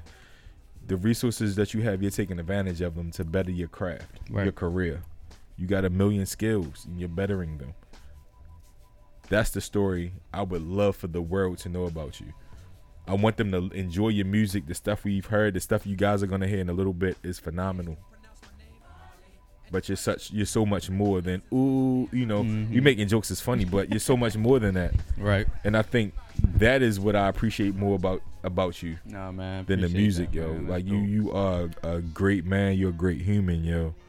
Um, and I, I really hope that you're able to tell those stories as well. Not that they limit you, but they show other sides of you that I believe are just as important. The fact, like, ooh, makes you want to hear, listen to other music, but your story makes me want to support you and follow you, Mhm. right? And I think, at least for me, how I look at things, I'll listen to anybody's song, but will I follow you? Will I buy a ticket to your concert? Mhm. And those are the things, the fact that you hold on to your humanity. Shout out to Fellas Love Cool J, that she was asked you that question about how do you remain yourself, humble, down to earth, you know, amongst all of this. Mhm. And and I, we've learned it this evening. Like I appreciate all of that about you, yo. Keep doing your thing. You going you to keep doing your thing. Thank you don't need me to I say that, yo. it, man. Nah, But that's dope. I just wanted I wanted to share that and, and we talked about you know even in the prayer about vulnerability and truth like yo that's what I feel about you yo you doing your thing yo Nah, I appreciate that, Yeah, man. Dope. Thank you, and man. like I said I, I wanted to sit with your music so I feel like yo I'm not going to talk to you and be one of those interviews so tell me about your latest song what was your what, you know what, ma- what inspired you to do that like who your Mm-hmm. five favorite MCs like nah yo let me sit and tell you how I felt when I listened to your Right. music Nah, I appreciate it. And- And, I appreciate that, that, yeah. vulnerability and honesty because we all yeah. need it, man. thank you thank you So I appreciate you guys. Like I say, I, I appreciate when I seen and just like I didn't know you guys, but when I seen the bio, the two things that stuck out to me was single father, single dad, and then you saw with the things that y'all do, and I'm like, Yeah. man, I gotta come support these guys. Like, Appreciate I appreciate man. that man Yeah, that man. means a lot yo yeah. Yeah. So um Yeah. Oh, real quick, dope ass chick of the week for me. I know you shouted your mom's out. absolutely Uh I gotta shout out Granny. Granny Mhm. just turned eighty two. Hey, Excuse me, I'm sorry, she turned twenty eight. Oh yeah she turned 28 28 Flip 'em around, 28 flip 'em and around. holding 28 So we Yeah. celebrating this weekend. Shout out to Granny. We we about to we about to go We- up this weekend. You doing cookout Yo, crabs? what Uh, we doing? Yeah, what- yeah, pull up. Yo, yo, you, hey, it's it's Sunday, but it's the Oh. third. all right, all right. You know what I'm saying? That's why I'm conflicting on my schedule. I got you. Uh, Granny always come first. Yeah, yeah, yeah. But um, I also got to shout out Nelly Nels. Uh, she's turning. yeah. You feel me? In 38, in, in 38 minutes, she she's she gra- turning 23. No, she nah. She she yeah. Yeah, she she She's celebrating her life, her in, and her, her in, rotation, in 38 sun minutes. In rotation. 38 minutes. But um, yeah. So uh, I got to shout out Nelly Nels. Uh, we got her out the house last night, and she came through. Ladies' night Um, jumping. and also just in in this capacity right here, man, I got to shout out Lil Dave for like just being himself. Not not only for having one of the hottest songs in the city, Yeah. next to In the region, yeah. next next to the the it's like it's like a hall of fame of like Baltimore two step. no, come on, man. It is, Don't though. laugh, Yeah. but it, Nah, but, and, right. and, and it's, it's, but it's not a it's a hall thing. of fame. Yeah, it's a hall of fame of like Baltimore like anthems. Like if Mm-hmm. you don't, it's songs like it's Tim Trees. Yeah, It's generational. yeah. You Gucci know what in there I'm saying? too. Yeah, it's generational. So it's like you got Tim Trees, you got these guys, then you you grow up a little bit, Yeah. And and yo, you you you go to you in the Hall of Fame of of, of, Mm-hmm. of Baltimore two step music, Baltimore I club appreciate music. You know that, what I mean? man. I appreciate Um, But she got heat though. That's yeah, the you got heat too. So we're gonna get into this Yeah. heat after this, but uh, I just want to you know shed light on on Lil Day and, and thank you for for allowing us to shed light on you and and let us be a vessel for this uh for getting your music out more and allowing people to to really see the real you and not being just a one hit wonder, but you're an artist. You know I mean? Not not just a rapper, but you're an artist. No, thank you, man. you know I what I'm saying? that. And and to, true to the word, you're an artist. So we respect the craft. We respect uh, what you do for the city. We respect your fatherhood. We respect all of that. You as a man. We respect that your journey. So um, outside of you, Ernest Third, Tate Kobang, all the new the new uh, the new era of Baltimore that's that's coming up. We respect everybody, and we just wanna and even rest in peace, Lil Scooter. yeah. Um, can't can't ever forget about Lil Scooter. Can't rest in peace to K Swift. Let's rest in peace to Mm.